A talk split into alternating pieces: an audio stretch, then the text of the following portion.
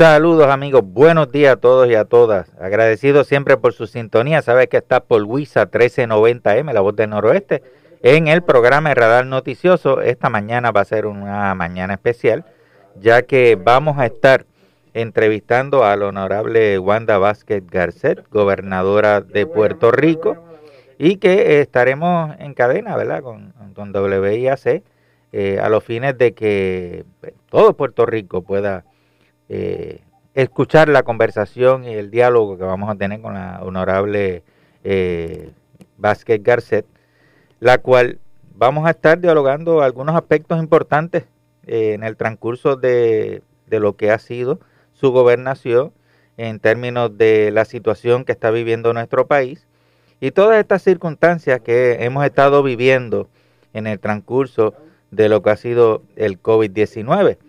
Creo que es determinante, es importante poder dialogar con ella para que entonces podamos establecer ya cuáles son las situaciones que enfrenta el gobierno de Puerto Rico, cómo la está enfrentando y particularmente poder responder a situaciones particulares que han estado ocurriendo en el transcurso de estas dos últimas semanas. En ese sentido, pues vamos a estar conversando, va a unirse a nosotros algunos compañeros de WIAC, como de igual manera nuestro gerente general va a estar con nosotros. Así que, amigos y amigas, ese es el propósito, siempre mantenerle informado a todo el oeste boricano con relación a el acontecer noticioso y particularmente con toda esta situación de COVID-19 y cómo el gobierno está funcionando al respecto. Buenos días, Cheo, ¿cómo te encuentras? ¿Cómo estás? Muy buenos días, tengan todos un saludo cordial a todos los amigos que nos escuchan a través de WIAC 740, WYAC 930, Mayagüez, Cabo Rojo, y WISA 1390, de acá la Voz del Noroeste. Y ya tenemos a la gobernadora en línea. Qué bueno, qué bueno. Promete y cumple. Sí, sí, no, ha tenido comunicación directa contigo. Continuamente. Y eso hay que reconocerlo en términos de la disponibilidad de poder dialogar particularmente con nosotros, con WISA 1390. Sí, también va a estar los compañeros de San Juan, Jonathan Lebrón Ayala y Emi Ayala, en algún momento entrando a hablar con ella. Buenos días, gobernadora. Muy buenos días a todos. Un placer inmenso poder saludarlo y saludo a todos los radioescuchas.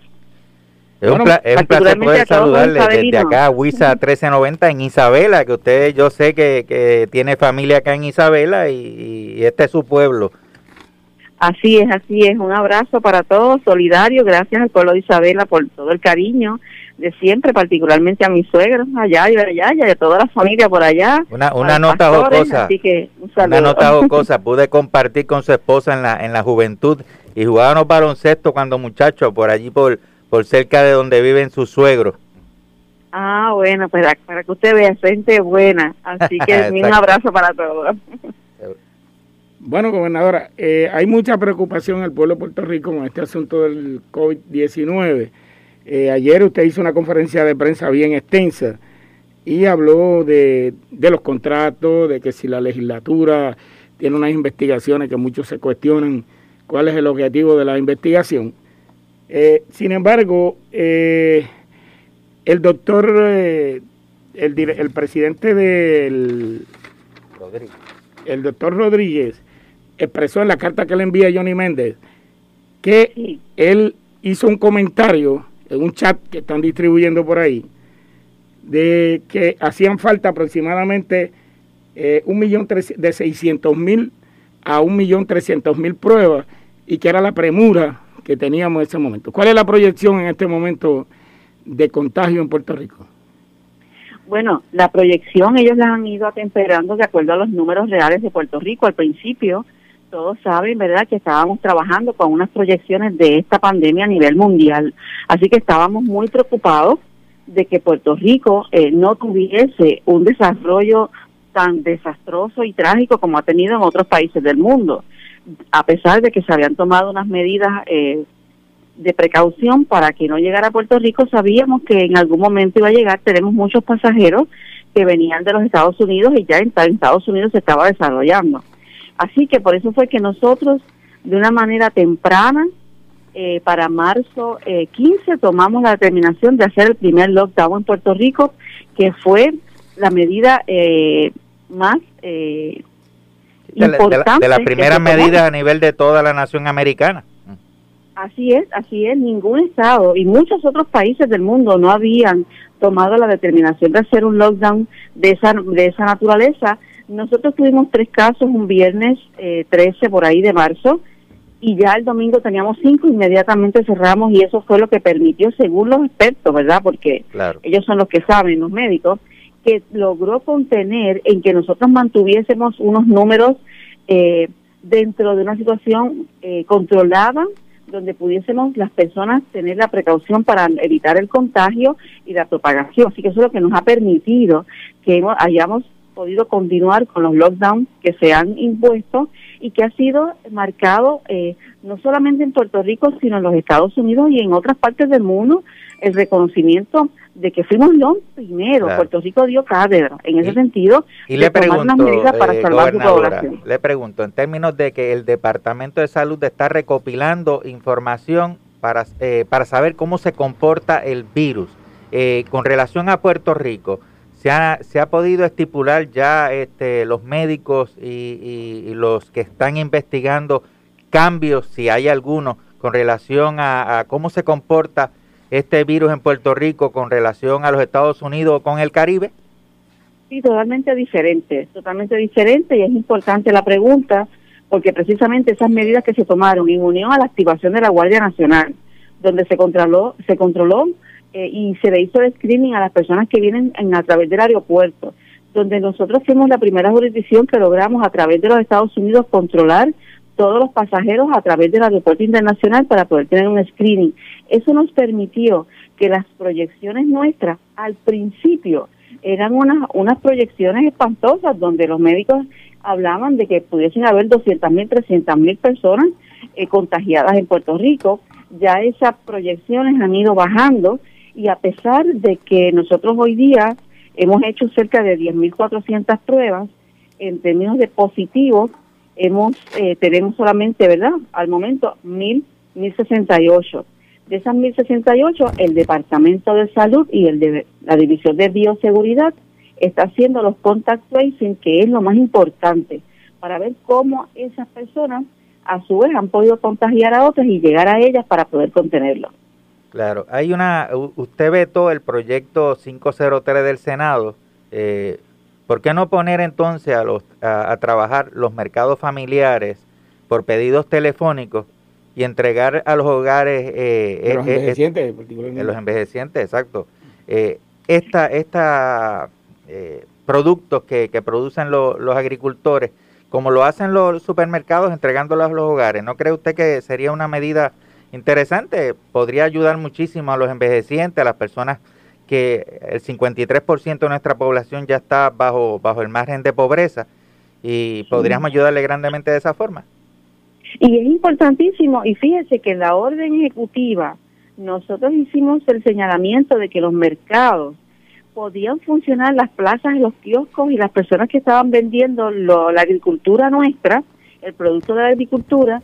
Lo que estábamos diciendo era que no podían permitir el aglomeramiento, que tuviesen la protección de las mascarillas o de que cubrirse la boca y las manos, pero los kioscos y los mercados pueden funcionar y pueden vender sus productos. De hecho, y aquellos que tengan la iniciativa de enviarlos y llevarlos a la casa mediante comunicación telefónica, que la gente se lo ordena, lo pueden hacer. Al contrario, nosotros queríamos ver cómo podíamos establecer unos criterios para que ellos no perdieran sus productos. Así que eso, las órdenes ejecutivas está permitido.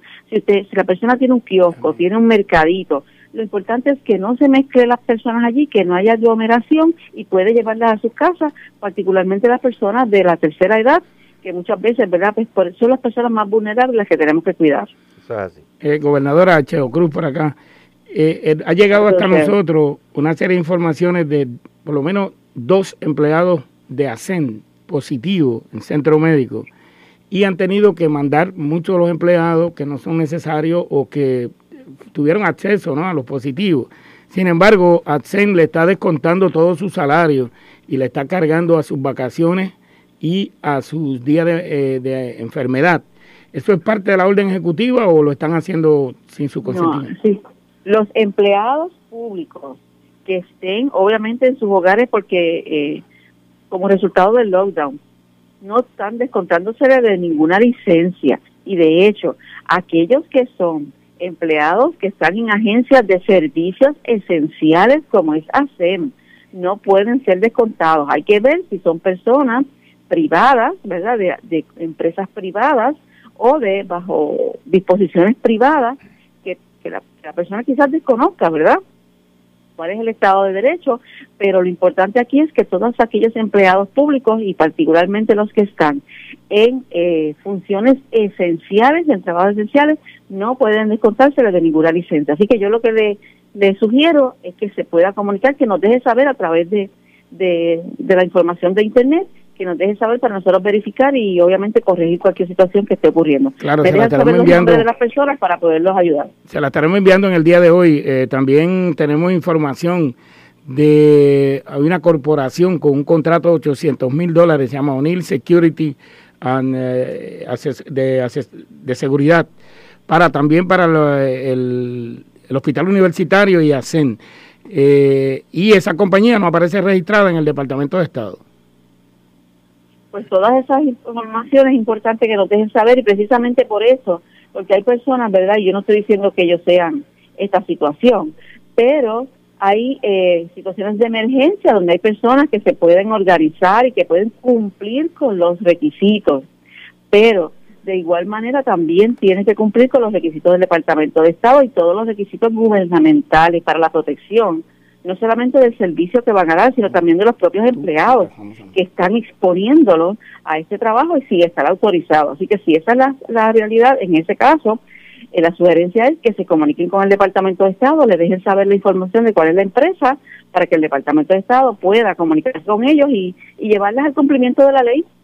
Claro, sabemos, de hecho, notamos ayer, nosotros retransmitimos su conferencia de prensa, cómo se defendió de, ¿verdad?, de muchos ataques de todos lados, y usted que viene de una parte de fiscalía, o sea, de ser abogada, de hacer una serie de labores en el gobierno, pero no estaba acostumbrada a estos ataques políticos que le están dando, como la investigación de la Cámara de Representantes, que obviamente se ve como una guerra de un sector que está buscando candidaturas en el PNP. Sí, y yo principalmente, es lo que yo he dicho siempre, Che, o sea, mi prioridad es la gente, mi prioridad es el pueblo de Puerto Rico que está en sus casas, que muchas personas han perdido su trabajo, que no pueden pagar la renta, que no pueden pagar el carro. Mi objeción, mi prioridad es las necesidades de las personas de la tercera edad, los alimentos que estén seguros. Si otras personas se quieren concentrar y hacer ese tipo de actitud en medio de una pandemia, pues esa es la decisión de ellos. Mi prioridad es la gente y se lo he dicho a Puerto Rico todo el tiempo. Estén muy pendientes, abran los ojos. ¿Quiénes son estas personas que quieren desviar la atención de las verdaderas necesidades del pueblo puertorriqueño, y mucho menos en esta situación de pandemia? Si ellos quieren continuar con esa investigación, que continúen, la gente los está mirando. ¿Y cuál es el resultado y cuál es quizás el propósito de todo eso? Y gobernadora, sí, no está volviendo a la política, así que... Volviendo al tema de la pandemia, sé que la pandemia la está obligando a usted y al gobierno como tal a trabajar de forma reactiva, ¿verdad? Día a día, viendo las circunstancias como están pasando, pero, y sabemos que es una situación novel, esto está pasando a nivel mundial. Sin embargo, ¿no cree usted que ya debe usted estar pensando en desarrollar un plan de recuperación paulatino para el gobierno, para las empresas privadas? ¿Cómo va a ser la apertura del país? ¿Simplemente se tumba el lockdown o eso va a ser paulatino? No, tiene que ser paulatino, y de hecho estamos trabajando ya en eso. Como ustedes saben, este lockdown en el que estamos termina el 3 de mayo. Así que antes del 3 de mayo, según dispone la propia orden ejecutiva, vamos a ir estableciendo unos comienzos de labores de sectores económicos que vayan reactivando nuestra economía. Así que poco a poco vamos a ir viendo el funcionamiento de algunas empresas y algunas áreas económicas, como vieron ayer probablemente en el mensaje del presidente Trump, es por fases. Y esa es la manera de reactivar la economía, porque verdaderamente esto no es un switch, ¿verdad? Claro. Tú no lo apagas y al otro día lo prende y todo el mundo sigue normal. Puerto Rico no está preparado para empezar un switch de mañana todo el mundo trabaja. Así que esta semana que viene ahora vamos a empezar a ver estos sectores de la economía que vamos a notificar que van a poder comenzar poco a poco con medidas de seguridad, porque lo importante aquí es no necesariamente empezar, es que empecemos de una manera segura. Uh-huh. Todos esos empleados que de alguna manera puedan empezar y se notificarán con tiempo suficiente, tienen que tener la mascarilla, tienen que tener la higiene, tienen que tener guantes para que no contagien. Entonces no nos pase como otros países que después que bajaron la curva volvieron otra vez a la contaminación. En estos momentos, gobernadora, vamos a pasar con los compañeros Emi Ayala y Jonathan Lebrón en WIAC en San Juan, que tienen unas preguntitas para usted, y no sin antes agradecerle grandemente que esté para nosotros y para todo Puerto Rico. Adelante allá en San Juan. Hay muchas personas que están esperando, ¿no? Gobernadora, la asistencia del gobierno. La pregunta que le hacen fue recibido con a buenos nivel ojos, de WIAC es relacionada a que la Junta de Control Fiscal hizo unos comentarios al respecto de que una vez usted habló sobre esos incentivos de $500, hubo como un desfase en términos de que inmediatamente ellos salieron y dijeron que usted no se había comunicado con ellos. Que la pregunta es, ¿qué pasó ahí? ¿Realmente hubo la comunicación o están en ese proceso de dialogar con ellos? Bueno, si vamos al mensaje, el mensaje lo que habla es que íbamos a solicitarle a la Junta de Control Fiscal los $500 de incentivo para los asalariados de la empresa privada. En la noche de anoche preparamos el documento, lo enviamos a la Junta. Lo que queríamos era informarle al pueblo de Puerto Rico que íbamos a estar trabajando esa petición nuevamente, porque ya inicialmente lo habíamos hecho y obviamente, y de hecho personalmente lo había hecho con un momento dado con el presidente de la Junta de Control Fiscal. Trabajamos los incentivos del primer paquete que se había trabajado, que iba a los funcionarios públicos y algunos de la empresa privada, como los enfermeros y los tecnólogos, pero ahora vamos a ver cómo nosotros podemos identificar. Ya nosotros tenemos quizás unas partidas más o menos identificadas para poder identificar y poder dar ese incentivo a los asalariados de la empresa privada, pero en la comunicación que hemos tenido con la Junta la mantendremos. De hecho, hoy nuestro representante ante la Junta de Control Fiscal, el licenciado Omar Marrero, presentará la petición para que sea analizada también por la Junta de Control Fiscal. Iba a hacerle la pregunta en términos de que la Junta de Supervisión Fiscal, ¿usted entiende, usted se siente que ha sido empática con el gobierno? ¿Está básicamente en consenso con lo que usted realiza o simplemente usted la ve como que se ha salido del camino en términos de dar ese apoyo como debe esperarse de la Junta de Control Fiscal? Bueno, le tengo que decir que los incentivos y las peticiones que nosotros hemos hecho en los últimos meses desde que yo entré a la gobernación, esa comunicación con la Junta fue una comunicación abierta, de diálogo, como ha sido mi gobierno para todos los sectores, ¿verdad? Y así que hemos tenido una excelente comunicación. Hay asuntos en los cuales no llegamos a acuerdos, y hay otros en que sí. Así que como parte de ese diálogo y la discusión de los puntos más importantes que necesitamos, nosotros estamos y mi administración está trabajando con la Junta para beneficio del pueblo. Y yo entiendo que el respaldo lo hemos tenido. Que hemos tenido puntos en los que no hemos estado de acuerdo, es cierto. Pero todos nos esperamos, ¿verdad?, que sea pedir y que nosotros también tengamos la respuesta de todos. Hay cosas que tenemos que dialogarlas, ajustarlas, pero la comunicación ha estado abierta en todo momento. Seguro. Creo que los compañeros estamos intentando conectarnos de nuevo con WIAC. Vamos a verificar a ver si allá los controles nos escuchan para entonces le puedan hacer las preguntas a ustedes. ¿Cómo no? Sí, nos escuchamos. Gobernadora, le preguntaba específicamente del incentivo a los enfermeros. Ha surgido una preocupación porque algunos de estos compañeros y compañeras enfermeros en hospitales son contratados por empresas privadas que contratan en los hospitales, que trabajan por servicios profesionales. Ellos se sienten que la medida, de alguna manera u otra, no los cobija a ellos y que ellos no van a recibir ese incentivo. ¿Cuál es la opinión de usted sobre ese particular?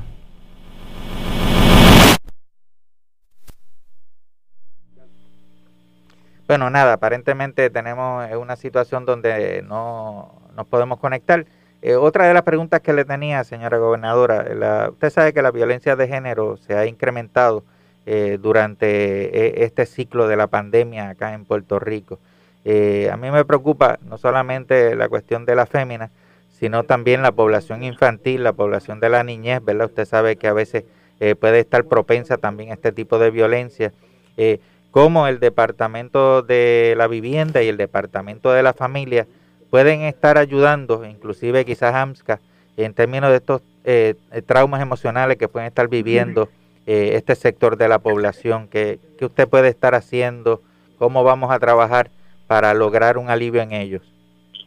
Mira, la Administración de Servicios de Salud de AMSCA ha estado activo intensamente, obviamente de la manera que podemos estar, lo que es a través de las redes sociales, y por eso es importante que la gente, todas las personas se mantengan atentos a los mensajes a través de las redes sociales y de los medios de comunicación para aquellas personas que necesitan ayuda, porque no solamente como parte de la violencia de género, que nos preocupa muchísimo, y del maltrato a menores, porque pues son personas que están en su casa. Por eso yo he siempre enviado el mensaje de que no importa el toque de queda.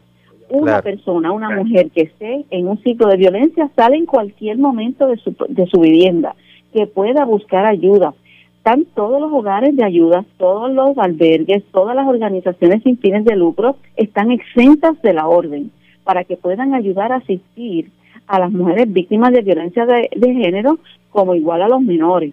El Departamento de la Familia y principalmente AMSCA ha estado muy activo, llevando el mensaje social, el mensaje de ayuda, de apoyo, de alternativas para que puedan buscar ayuda. Y lo más importante, y aprovecho la oportunidad que nos brinda, de decirle a todas esas mujeres que nos están escuchando que nunca hay ningún tipo de razón para vivir un ciclo de violencia.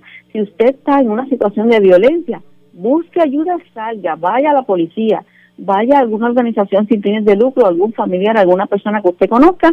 Están exentos de la orden. Igualmente las personas que le puedan dar ayuda para que puedan, obviamente, ¿verdad?, proteger su vida y su seguridad. Otra de las preguntas que le tenía, señora gobernadora, es el hecho de que ya está cerca la temporada de huracanes. Ya el Departamento de Seguridad Pública ha estado comenzando a evaluar cómo está la situación, está desarrollando ya un plan alterno para estar preparado con esta eventualidad que está próxima a llegar. Pues así es. Ha sido un año 2020 bien intenso, ¿verdad?, para todos. Empezamos con unos terremotos, que fue terrible, ¿verdad?, principalmente para el área suroeste. Después ahora con esta pandemia, pero en medio de todas estas emergencias, tanto manejo de emergencia como la Guardia Nacional, hemos estado atentos a los trabajos pendientes para preparar a nuestros municipios para una temporada de huracanes que se avecina y que tenemos que estar preparados. Así que estamos repasando todos esos protocolos para que Puerto Rico pueda estar preparado a partir del 1 de junio, y a pesar de que se retrasó un poco unos planes que tiene la Guardia Nacional para repasar con todos los municipios, está en pie, se va a repasar con todos los municipios para que puedan estar preparados para el 1 de junio. Nos tenemos que preparar una emergencia sobre otra, así que el gobierno ha estado trabajando, ha estado preparándose, porque verdaderamente que el 2020 no nos ha dado mucha oportunidad de... Y una última pregunta para ya concluir, ¿verdad?, porque sé que usted tiene su agenda bien complicada. La situación de la policía de Puerto Rico ciertamente es alarmante, es uno de los grupos focales que está al frente trabajando con esta eventualidad también. Usted muy sabiamente activó la Guardia Nacional. ¿No cree usted que en este momento deberán de utilizarse también en favor de la policía, tratando de ayudar en aquellos cuarteles donde se han tenido que cerrar por dicha contaminación del COVID-19? Bueno, ahora mismo el secretario de Seguridad en unión al comisionado Escalera, ellos han establecido unos planes de trabajo para aquellos cuarteles que han recibido el impacto de la pandemia. Una de las alternativas es que estos policías que de alguna manera dan positivos con las pruebas rápidas, las instrucciones son que se les puedan hacer la prueba molecular en el Departamento de Salud, que los resultados son de un día para otro. En aquellos en que se le haya hecho un laboratorio privado, que se tarda más, pues hay unos planes de trabajo. Nunca descartamos nada. Vamos trabajando de conformidad con las necesidades. La Guardia Nacional está activada, está trabajando principalmente con todo lo que es el cernimiento en los aeropuertos y puertos, pero de ser necesario es algo que vamos a coordinar con el General Reyes, y sin duda lo más importante es que la seguridad de nuestros puertorriqueños esté resguardada adecuadamente. De hecho, como uno de las, por decirlo de alguna manera, resultados positivos de este lockdown, es que nosotros al día de hoy tenemos menos 26 asesinatos y tenemos menos 10 u 11 accidentes fatales. O sea que el pueblo puertorriqueño es reforzado. De esta manera vemos cómo hemos podido también atender el aspecto de la criminalidad y que el efecto de los lockdowns ha sido positivo en términos de seguridad. Gobernadora, nos resta solamente enviarle un abrazo, darle las gracias por tener la deferencia con WISA 1390, WIAC 740 y WYAC 930, Mayagüez Cabo Rojo y WIAC en San Juan. Así que muy buenos días, siga para adelante, que estamos ahí. Muy buenos días, muy buenos días, un abrazo para todos y como siempre, mi gente será mi prioridad, así que vamos a seguir trabajando para traerle un mejor porvenir a Puerto Rico, reactivar nuestra economía y seguir hacia adelante el pueblo puertorriqueño. Pronto la esperamos por acá en Isabela. ¿Perdón? Pronto la esperamos en Isabela de nuevo. Sí, sí, con el favor de Dios por allá estaré pronto, dándole un abrazo a mis familiares que me hacen una falta inmensa, de verdad que allá yo ya y abrazarlos me hace mucha falta, así que ese apego familiar hace un poquito de falta. Así que se trae a Lorenzo, que es isabelino también. Ah, sí, también, así mismo, así que Lorenzo también. Y el director de bomberos. Ah, Alberto. Sí. Ah, también, son todos ellos, buena. Así que Isabela, el segundo pueblo, mi segunda casa. Así que agradecidos y un abrazo para todos. Buenos días. Gracias. Buenos días.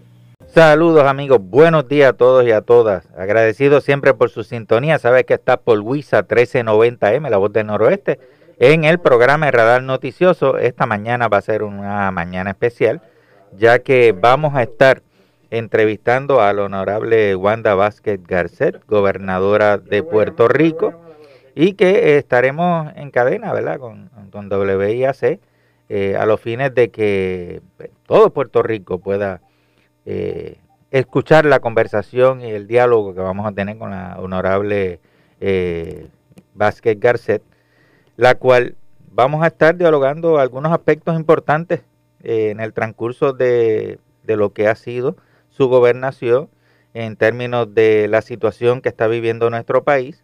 Y todas estas circunstancias que hemos estado viviendo en el transcurso de lo que ha sido el COVID 19. Creo que es determinante, es importante poder dialogar con ella para que entonces podamos establecer ya cuáles son las situaciones que enfrenta el gobierno de Puerto Rico, cómo la está enfrentando y particularmente poder responder a situaciones particulares que han estado ocurriendo en el transcurso de estas dos últimas semanas. En ese sentido, pues vamos a estar conversando, va a unirse a nosotros algunos compañeros de WIAC, como de igual manera nuestro gerente general va a estar con nosotros. Así que, amigos y amigas, ese es el propósito, siempre mantenerle informado a todos los boricanos con relación a el acontecer noticioso y particularmente con toda esta situación de COVID-19 y cómo el gobierno está funcionando al respecto. Buenos días, Cheo, ¿cómo te encuentras? ¿Cómo estás? Muy buenos días, tengan todos un saludo cordial a todos los amigos que nos escuchan a través de WIAC 740, WYAC 930, Mayagüez Cabo Rojo y WISA 1390, de acá La Voz del Noroeste. Y ya tenemos a la gobernadora en línea. Qué bueno, qué bueno. Promete y cumple. Sí, sí, no, ha tenido comunicación directa contigo. Continuamente. Y eso hay que reconocerlo en términos de la disponibilidad de poder dialogar particularmente con nosotros, con WISA 1390. Sí, también van a estar los compañeros de San Juan, Jonathan Lebrón Ayala y Emi Ayala, en algún momento entrando a hablar con ella. Buenos días, gobernadora. Muy buenos días a todos. Un placer inmenso poder saludarlo y saludo a todos los radioescuchas. Es un placer poder saludarle desde acá a WISA 1390 en Isabela, que usted, yo sé que tiene familia acá en Isabela y este es su pueblo. Así es, así es. Un abrazo para todos, solidario. Gracias al pueblo de Isabela por todo el cariño de siempre, particularmente a mis suegros allá y allá y a toda la familia por allá. Una nota jocosa. Así que un saludo. Una nota jocosa. Pude compartir con su esposa en la juventud y jugábamos baloncesto cuando muchachos por allí por cerca de donde viven sus suegros. Ah, bueno, pues para que usted vea gente buena. Así que un abrazo para todos. Bueno, gobernadora, hay mucha preocupación en el pueblo de Puerto Rico con este asunto del COVID-19. Ayer usted hizo una conferencia de prensa bien extensa y habló de los contratos, de que si la legislatura tiene unas investigaciones que muchos se cuestionan cuál es el objetivo de la investigación. Sin embargo, el doctor, el presidente del... Rodríguez. El doctor Rodríguez expresó en la carta que le envía Johnny Méndez que él hizo un comentario en un chat que están distribuyendo por ahí de que hacían falta aproximadamente 1.600.000 a 1.300.000 pruebas y que era la premura que teníamos en ese momento. ¿Cuál es la proyección en este momento de contagio en Puerto Rico? Bueno, la proyección ellos la han ido atemperando de acuerdo a los números reales de Puerto Rico. Al principio, todos saben, ¿verdad?, que estábamos trabajando con unas proyecciones de esta pandemia a nivel mundial. Así que estábamos muy preocupados de que Puerto Rico no tuviese un desarrollo tan desastroso y trágico como ha tenido en otros países del mundo, a pesar de que se habían tomado unas medidas de precaución para que no llegara a Puerto Rico. Sabíamos que en algún momento iba a llegar. Tenemos muchos pasajeros que venían de los Estados Unidos y ya en Estados Unidos se estaba desarrollando. Así que por eso fue que nosotros, de una manera temprana, para marzo 15, tomamos la determinación de hacer el primer lockdown en Puerto Rico, que fue la medida más importante. De la primera medida a nivel de toda la nación americana.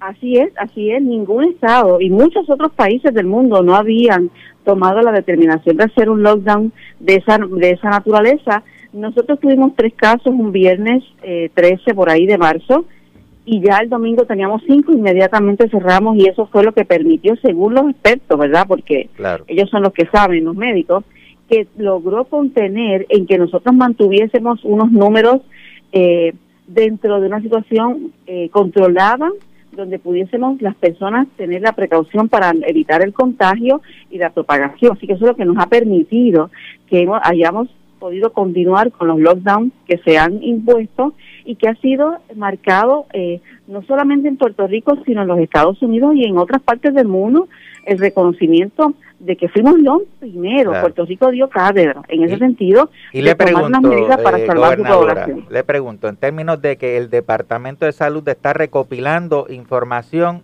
para saber cómo se comporta el virus, con relación a Puerto Rico, ¿se ha podido estipular ya los médicos y los que están investigando cambios, si hay alguno, con relación a cómo se comporta este virus en Puerto Rico con relación a los Estados Unidos o con el Caribe? Sí, totalmente diferente y es importante la pregunta porque precisamente esas medidas que se tomaron en unión a la activación de la Guardia Nacional, donde se controló y se le hizo el screening a las personas que vienen a través del aeropuerto, donde nosotros fuimos la primera jurisdicción que logramos a través de los Estados Unidos controlar todos los pasajeros a través del aeropuerto internacional para poder tener un screening. Eso nos permitió que las proyecciones nuestras al principio eran unas proyecciones espantosas donde los médicos hablaban de que pudiesen haber 200.000, 300.000 personas contagiadas en Puerto Rico. Ya esas proyecciones han ido bajando y a pesar de que nosotros hoy día hemos hecho cerca de 10.400 pruebas, en términos de positivos, tenemos solamente, ¿verdad?, al momento 1.068. De esas 1.068, el Departamento de Salud y la División de Bioseguridad está haciendo los contact tracing, que es lo más importante, para ver cómo esas personas a su vez han podido contagiar a otras y llegar a ellas para poder contenerlo. Claro, usted vetó el proyecto 503 del Senado. ¿Por qué no poner entonces a trabajar los mercados familiares por pedidos telefónicos y entregar a los hogares... los envejecientes, particularmente. Los envejecientes, exacto. Productos que producen los agricultores, como lo hacen los supermercados entregándolos a los hogares. ¿No cree usted que sería una medida interesante? Podría ayudar muchísimo a los envejecientes, a las personas que el 53% de nuestra población ya está bajo el margen de pobreza, y podríamos ayudarle grandemente de esa forma. Y es importantísimo, y fíjese que en la orden ejecutiva nosotros hicimos el señalamiento de que los mercados podían funcionar, las plazas, los kioscos y las personas que estaban vendiendo la agricultura nuestra, el producto de la agricultura. Lo que estábamos diciendo era que no podían permitir el aglomeramiento, que tuviesen la protección de las mascarillas o de la que cubrirse la boca y las manos, pero los kioscos y los mercados pueden funcionar y pueden vender sus productos. De hecho, y aquellos que tengan la iniciativa de enviarlos y llevarlos a la casa mediante comunicación telefónica, que la gente se lo ordena, lo pueden hacer. Al contrario, nosotros queríamos ver cómo podíamos establecer unos criterios para que ellos no perdieran sus productos. Así que eso, las órdenes ejecutivas está permitido. Si la persona tiene un kiosco, tiene un mercadito, lo importante es que no se mezclen las personas allí, que no haya aglomeración, y puede llevarlas a sus casas, particularmente las personas de la tercera edad, que muchas veces, ¿verdad?, pues son las personas más vulnerables las que tenemos que cuidar. Eso es así. Gobernadora Cheo Cruz, por acá, ha llegado hasta nosotros una serie de informaciones de por lo menos 2 empleados de ASEN positivos en centro médico, y han tenido que mandar muchos de los empleados que no son necesarios o que tuvieron acceso, ¿no?, a los positivos. Sin embargo, ASEN le está descontando todos sus salarios y le está cargando a sus vacaciones y a sus días de enfermedad. ¿Eso es parte de la orden ejecutiva o lo están haciendo sin su consentimiento? No, sí. Los empleados públicos que estén, obviamente, en sus hogares porque como resultado del lockdown, no están descontándosele de ninguna licencia. Y de hecho, aquellos que son empleados que están en agencias de servicios esenciales como es ASEM, no pueden ser descontados. Hay que ver si son personas privadas, ¿verdad?, de empresas privadas o de bajo disposiciones privadas que la persona quizás desconozca, ¿verdad?, cuál es el Estado de Derecho. Pero lo importante aquí es que todos aquellos empleados públicos, y particularmente los que están en funciones esenciales, en trabajos esenciales, no pueden descontárseles de ninguna licencia. Así que yo lo que le sugiero es que se pueda comunicar, que nos deje saber a través de la información de Internet, que nos deje saber para nosotros verificar y obviamente corregir cualquier situación que esté ocurriendo. Claro, se la estaremos enviando de las personas para poderlos ayudar. Se la estaremos enviando en el día de hoy. También tenemos información de hay una corporación con un contrato de $800,000, se llama O'Neill Security de seguridad, para el Hospital Universitario y ASEN. Y esa compañía no aparece registrada en el Departamento de Estado.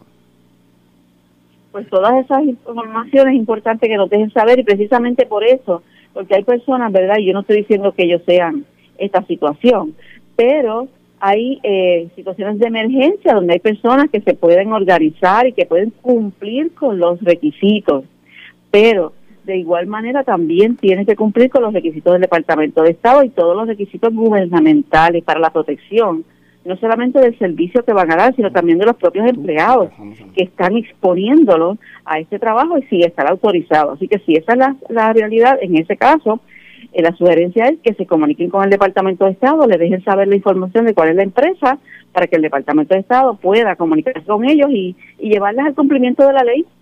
Claro, sabemos, de hecho, notamos ayer, nosotros retransmitimos su conferencia de prensa, cómo se defendió de muchos ataques de todos lados, y usted que viene de una parte de fiscalía, o sea, de ser abogada, de hacer una serie de labores en el gobierno, pero no estaba acostumbrada a estos ataques políticos que le están dando, como la investigación de la Cámara de Representantes, que obviamente se ve como una guerra de un sector que está buscando candidaturas en el PNP. Sí, y yo principalmente, es lo que yo he dicho siempre, Che, o sea, Mi prioridad es la gente, mi prioridad es el pueblo de Puerto Rico que está en sus casas, que muchas personas han perdido su trabajo, que no pueden pagar la renta, que no pueden pagar el carro. Mi objeción, mi prioridad es las necesidades de las personas de la tercera edad, los alimentos que estén seguros. Si otras personas se quieren concentrar y hacer ese tipo de actitud en medio de una pandemia, pues esa es la decisión de ellos. Mi prioridad es la gente y se lo he dicho a Puerto Rico todo el tiempo. Estén muy pendientes, abran los ojos. ¿Quiénes son estas personas que quieren desviar la atención de las verdaderas necesidades del pueblo puertorriqueño? Y mucho menos en esta situación de pandemia. Si ellos quieren continuar con esa investigación, que continúen, la gente los está mirando. ¿Y cuál es el resultado y cuál es quizás el propósito de todo eso? Y gobernadora, sí, no está volviendo a la política, así que... Volviendo al tema de la pandemia, sé que la pandemia la está obligando a usted y al gobierno como tal a trabajar de forma reactiva, ¿verdad? Día a día, viendo las circunstancias que como están pasando, pero y sabemos que es una situación novel, esto está pasando a nivel mundial. Sin embargo, ¿no cree usted que ya debe usted estar pensando en desarrollar un plan de recuperación paulatino para el gobierno, para las empresas privadas? ¿Cómo va a ser la apertura del país? ¿Simplemente se tumba el lockdown o eso va a ser paulatino? No, tiene que ser paulatino y de hecho estamos trabajando ya en eso. Como ustedes saben, este lockdown en el que estamos termina el 3 de mayo. Así que antes del 3 de mayo, según dispone la propia orden ejecutiva, vamos a ir estableciendo unos comienzos de labores de sectores económicos que vayan reactivando nuestra economía. Así que poco a poco vamos a ir viendo el funcionamiento de algunas empresas y algunas áreas económicas, como vieron ayer probablemente en el mensaje del presidente Trump, esto es fácil. Y esa es la manera de reactivar la economía, porque verdaderamente esto no es un switch, ¿verdad? Claro. Tú no lo apagas y al otro día lo prende y todo el mundo sigue normal. Puerto Rico no está preparado para empezar un switch de mañana todo el mundo trabaja. Así que esta semana que viene ahora vamos a empezar a ver estos sectores de la economía que vamos a notificar, que van a poder comenzar poco a poco con medidas de seguridad, porque lo importante aquí es no necesariamente empezar, es que empecemos de una manera segura. Uh-huh. Todos esos empleados que de alguna manera puedan empezar y se notificarán con tiempo suficiente, tienen que tener la mascarilla, tienen que tener la higiene, tienen que tener guantes para que no contagien. Entonces no nos pase como otros países, que después que bajaron la curva, volvieron otra vez a la contaminación. En este momento, gobernadora, vamos a pasar con los compañeros Emi Ayala y Jonathan Lebrón en WIAC en San Juan, que tienen unas preguntitas para usted, y no sin antes agradecerle grandemente que esté para nosotros y para todo Puerto Rico. Adelante allá en San Juan. Hay muchas personas que están esperando, ¿no? Gobernadora, esa asistencia del gobierno. La pregunta que le hacen fue recibido con buenos ojos, de WIAC es relacionada a que la Junta de Control Fiscal hizo unos comentarios al respecto de que una vez usted habló sobre esos incentivos de $500, hubo como un desfase en términos de que inmediatamente ellos salieron y dijeron que usted no se había comunicado con ellos. Que la pregunta es qué pasó ahí, realmente... ¿hubo la comunicación o está en ese proceso de dialogar con ellos? Bueno, si vamos al mensaje, el mensaje lo que habla es que íbamos a solicitarle a la Junta de Control Fiscal los $500 de incentivo para los asalariados de la empresa privada. En la noche de anoche preparamos el documento, lo enviamos a la Junta. Lo que queríamos era informarle al pueblo de Puerto Rico que íbamos a estar trabajando esa petición nuevamente, porque ya inicialmente lo habíamos hecho y obviamente, y de hecho personalmente lo había hecho con un momento dado con el presidente de la Junta de Control Fiscal. Trabajamos los incentivos del primer paquete que se había trabajado, que iba a los funcionarios públicos y algunos de la empresa privada como los enfermeros y los tecnólogos, pero ahora vamos a ver cómo nosotros podemos identificar, ya nosotros tenemos quizás unas partidas más o menos identificadas para poder identificar y poder dar ese incentivo a los asalariados de la empresa privada, pero en la comunicación que hemos tenido con la Junta la mantendremos. De hecho, hoy nuestro representante ante la Junta de Control Fiscal, el licenciado Omar Marrero, presentará la petición para que sea analizada también por la Junta de Control Fiscal. Iba a hacerle la pregunta en términos de que la Junta de Supervisión Fiscal, ¿usted entiende, usted se siente que ha sido empática con el gobierno está básicamente en consenso con lo que usted realiza, o simplemente usted la ve como que se ha salido del camino en términos de dar ese apoyo como debe esperarse de la Junta de Control Fiscal?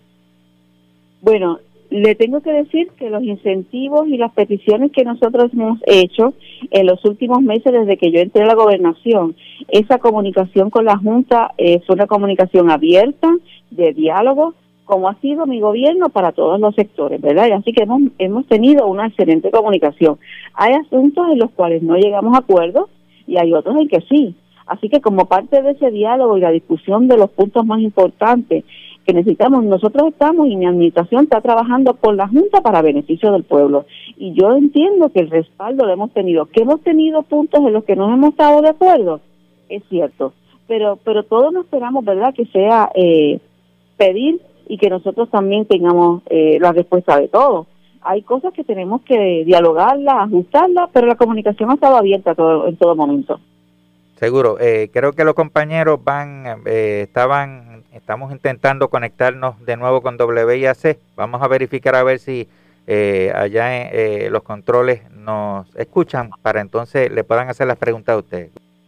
¿Cómo no? Sí, nos escuchamos, gobernadora. Le preguntaba específicamente del incentivo a los enfermeros. Ha surgido una preocupación, porque algunos de estos compañeros y compañeras enfermeros en hospitales son contratados por empresas privadas que contratan en los hospitales, que trabajan por servicios profesionales. Ellos se sienten que la medida, de alguna manera u otra, no los cobija a ellos y que ellos no van a recibir ese incentivo. ¿Cuál es la opinión de usted sobre ese particular?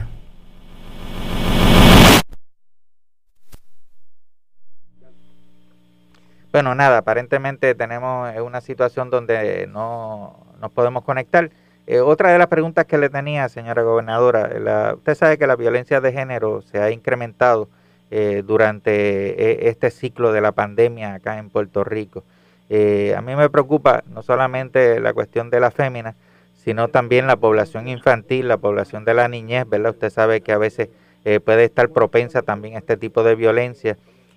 Cómo el Departamento de la Vivienda y el Departamento de la Familia pueden estar ayudando, inclusive quizás AMSCA, en términos de estos traumas emocionales que pueden estar viviendo este sector de la población. ¿Qué usted puede estar haciendo? ¿Cómo vamos a trabajar para lograr un alivio en ellos? Mira, la Administración de Servicios de Salud de AMSCA ha estado activo intensamente, obviamente de la manera que podemos estar, lo que es a través de las redes sociales, y por eso es importante que todas las personas se mantengan atentos a los mensajes a través de las redes sociales y de los medios de comunicación para aquellas personas que necesitan ayuda, porque no solamente como parte de la violencia de género, que nos preocupa muchísimo, y del maltrato a menores, porque pues son personas que están en su casa. Por eso yo he siempre enviado el mensaje de que no importa el toque de queda. Una persona, una mujer que esté en un ciclo de violencia sale en cualquier momento de su vivienda, que pueda buscar ayuda.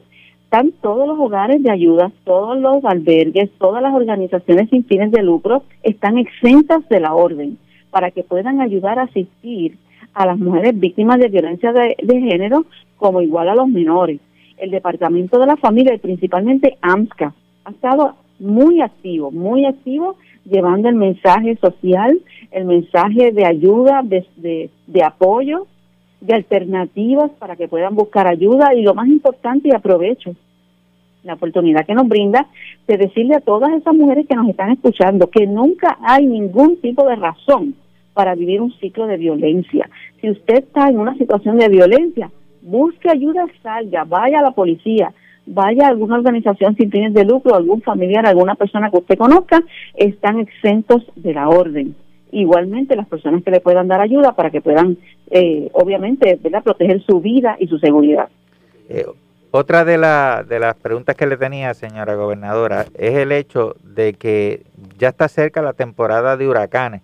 Ya el Departamento de Seguridad Pública ha estado comenzando a evaluar cómo está la situación. Está desarrollando ya un plan alterno para estar preparado con esta eventualidad que está próxima a llegar. Pues así es, así es. Hemos estado, ha sido un, un año 2020 bien intenso, ¿verdad?, para todos. Empezamos con unos terremotos, que fue terrible, ¿verdad?, principalmente para el área suroeste, después ahora con esta pandemia, pero en medio de todas estas emergencias, tanto manejo de emergencia como la Guardia Nacional, hemos estado atentos a los trabajos pendientes para preparar a nuestros municipios para una temporada de huracanes que se avecina y que tenemos que estar preparados. Así que estamos repasando todos esos protocolos para que Puerto Rico pueda estar preparado a partir del 1 de junio, y a pesar de que se retrasó un poco unos planes que tiene la Guardia Nacional para repasar con todos los municipios, está en pie, se va a repasar con todos los municipios para que puedan estar preparados para el 1 de junio. Nos tenemos que preparar una emergencia sobre otra, así que el gobierno ha estado trabajando, ha estado preparándose, porque verdaderamente que el 2020 no nos ha dado mucha oportunidad de... Y una última pregunta para ya concluir, ¿verdad?, porque sé que usted tiene su agenda bien complicada. La situación de la policía de Puerto Rico ciertamente es alarmante, es uno de los grupos focales que está al frente trabajando con esta eventualidad también. Usted muy sabiamente activó la Guardia Nacional. ¿No cree usted que en este momento deberán de utilizarse también en favor de la policía, tratando de ayudar en aquellos cuarteles donde se han tenido que cerrar por dicha contaminación del COVID 19? Bueno, ahora mismo el secretario de Seguridad en unión al comisionado Escalera, ellos han establecido unos planes de trabajo para aquellos cuarteles que han recibido el impacto de la pandemia. Una de las alternativas es que estos policías que de alguna manera dan positivos con las pruebas rápidas, las instrucciones son que se les puedan hacer la prueba molecular en el Departamento de Salud, que los resultados son de un día para otro. En aquellos en que se le haya hecho un laboratorio privado, que se tarda más, pues hay unos planes de trabajo. Nunca descartamos nada. Vamos trabajando de conformidad con las necesidades. La Guardia Nacional está activada, está trabajando principalmente con todo lo que es el cernimiento en los aeropuertos y puertos, pero de ser necesario es algo que vamos a coordinar con el General Reyes, y sin duda lo más importante es que la seguridad de nuestros puertorriqueños esté resguardada adecuadamente. De hecho, como uno de las, por decirlo de alguna manera, resultados positivos de este lockdown, es que nosotros al día de hoy tenemos menos 26 asesinatos y tenemos menos 10 u 11 accidentes fatales. O sea que el pueblo puertorriqueño es reforzado. De esta manera vemos cómo hemos podido también atender el aspecto de la criminalidad, y que el efecto de los lockdowns ha sido positivo en términos de seguridad. Gobernadora, nos resta solamente enviarle un abrazo, darle las gracias por tener la deferencia con WISA 1390, WIAC 740 y WYAC 930, Mayagüez, Cabo Rojo, y WIAC en San Juan. Así que muy buenos días, siga para adelante, que estamos ahí. Muy buenos días, muy buenos días, un abrazo para todos, y como siempre, mi gente será mi prioridad, así que vamos a seguir trabajando para traerle un mejor porvenir a Puerto Rico, reactivar nuestra economía y seguir hacia adelante el pueblo puertorriqueño. Pronto la esperamos por acá en Isabela. ¿Perdón? Pronto la esperamos en Isabela de nuevo. Sí, con el favor de Dios por allá estaré pronto, dándole un abrazo a mis familiares que me hacen una falta inmensa, de verdad que allá yo ya, y abrazarlos me hace mucha falta, así que ese apego familiar hace un poquito de falta. Así que se trae a Lorenzo, que es isabelino también. Ah, sí, también, así mismo, así que Lorenzo también. Y el director de bomberos. Ay, Alberto. Sí. Ah, también, todos ellos, buena. Así que... Isabela, el segundo pueblo, mi segunda casa. Así que agradecidos y un abrazo para todos. Buenos días. Gracias. Buenos días.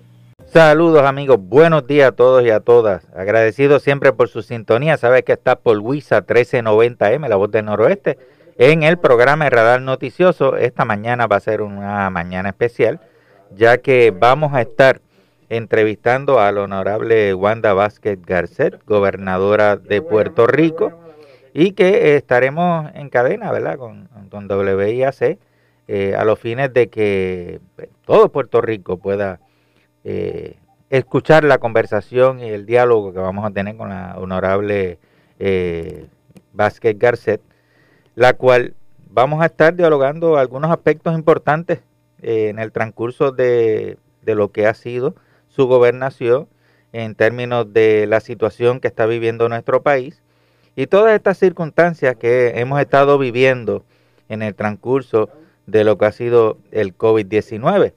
Creo que es determinante, es importante poder dialogar con ella para que entonces podamos establecer ya cuáles son las situaciones que enfrenta el gobierno de Puerto Rico, cómo la está enfrentando y particularmente poder responder a situaciones particulares que han estado ocurriendo en el transcurso de estas dos últimas semanas. En ese sentido, pues vamos a estar conversando, va a unirse a nosotros algunos compañeros de WIAC, como de igual manera nuestro gerente general va a estar con nosotros.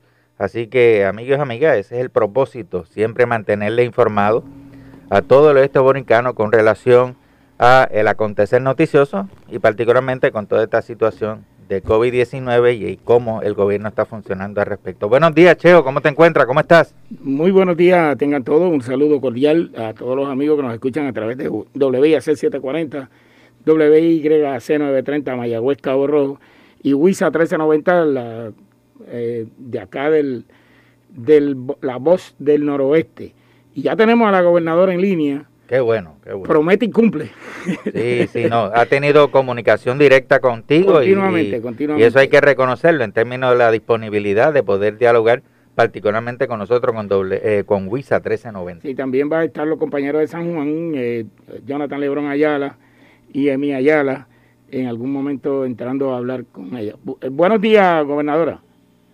Muy buenos días a todos. Un placer inmenso poder saludarlo y saludo a todos los radioescuchas.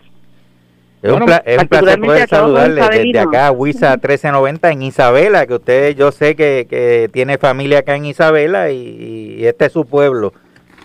Así es, así es. Un abrazo para todos, solidario. Gracias al pueblo de Isabela por todo el cariño de siempre, particularmente a mis suegros allá y allá y a toda la familia por allá. Una nota jocosa, así que un saludo. Una nota jocosa, pude compartir con su esposa en la juventud y jugábamos baloncesto cuando muchachos por allí por cerca de donde viven sus suegros. Ah, bueno, pues para que usted vea, gente buena, así que un abrazo para todos. Bueno, gobernadora, hay mucha preocupación en el pueblo de Puerto Rico con este asunto del COVID-19. Ayer usted hizo una conferencia de prensa bien extensa y habló de los contratos, de que si la legislatura tiene unas investigaciones que muchos se cuestionan cuál es el objetivo de la investigación. Sin embargo, el doctor, el presidente del... Rodríguez. El doctor Rodríguez expresó en la carta que le envía Johnny Méndez que sí, él hizo un comentario en un chat que están distribuyendo por ahí, de que hacían falta aproximadamente 1.600.000 a 1.300.000 pruebas y que era la premura que teníamos en ese momento. ¿Cuál es la proyección en este momento de contagio en Puerto Rico? Bueno, la proyección ellos la han ido atemperando de acuerdo a los números reales de Puerto Rico. Al principio, todos saben, ¿verdad?, que estábamos trabajando con unas proyecciones de esta pandemia a nivel mundial. Así que estábamos muy preocupados de que Puerto Rico no tuviese un desarrollo tan desastroso y trágico como ha tenido en otros países del mundo, a pesar de que se habían tomado unas medidas de precaución para que no llegara a Puerto Rico. Sabíamos que en algún momento iba a llegar. Tenemos muchos pasajeros que venían de los Estados Unidos y ya en Estados Unidos se estaba desarrollando.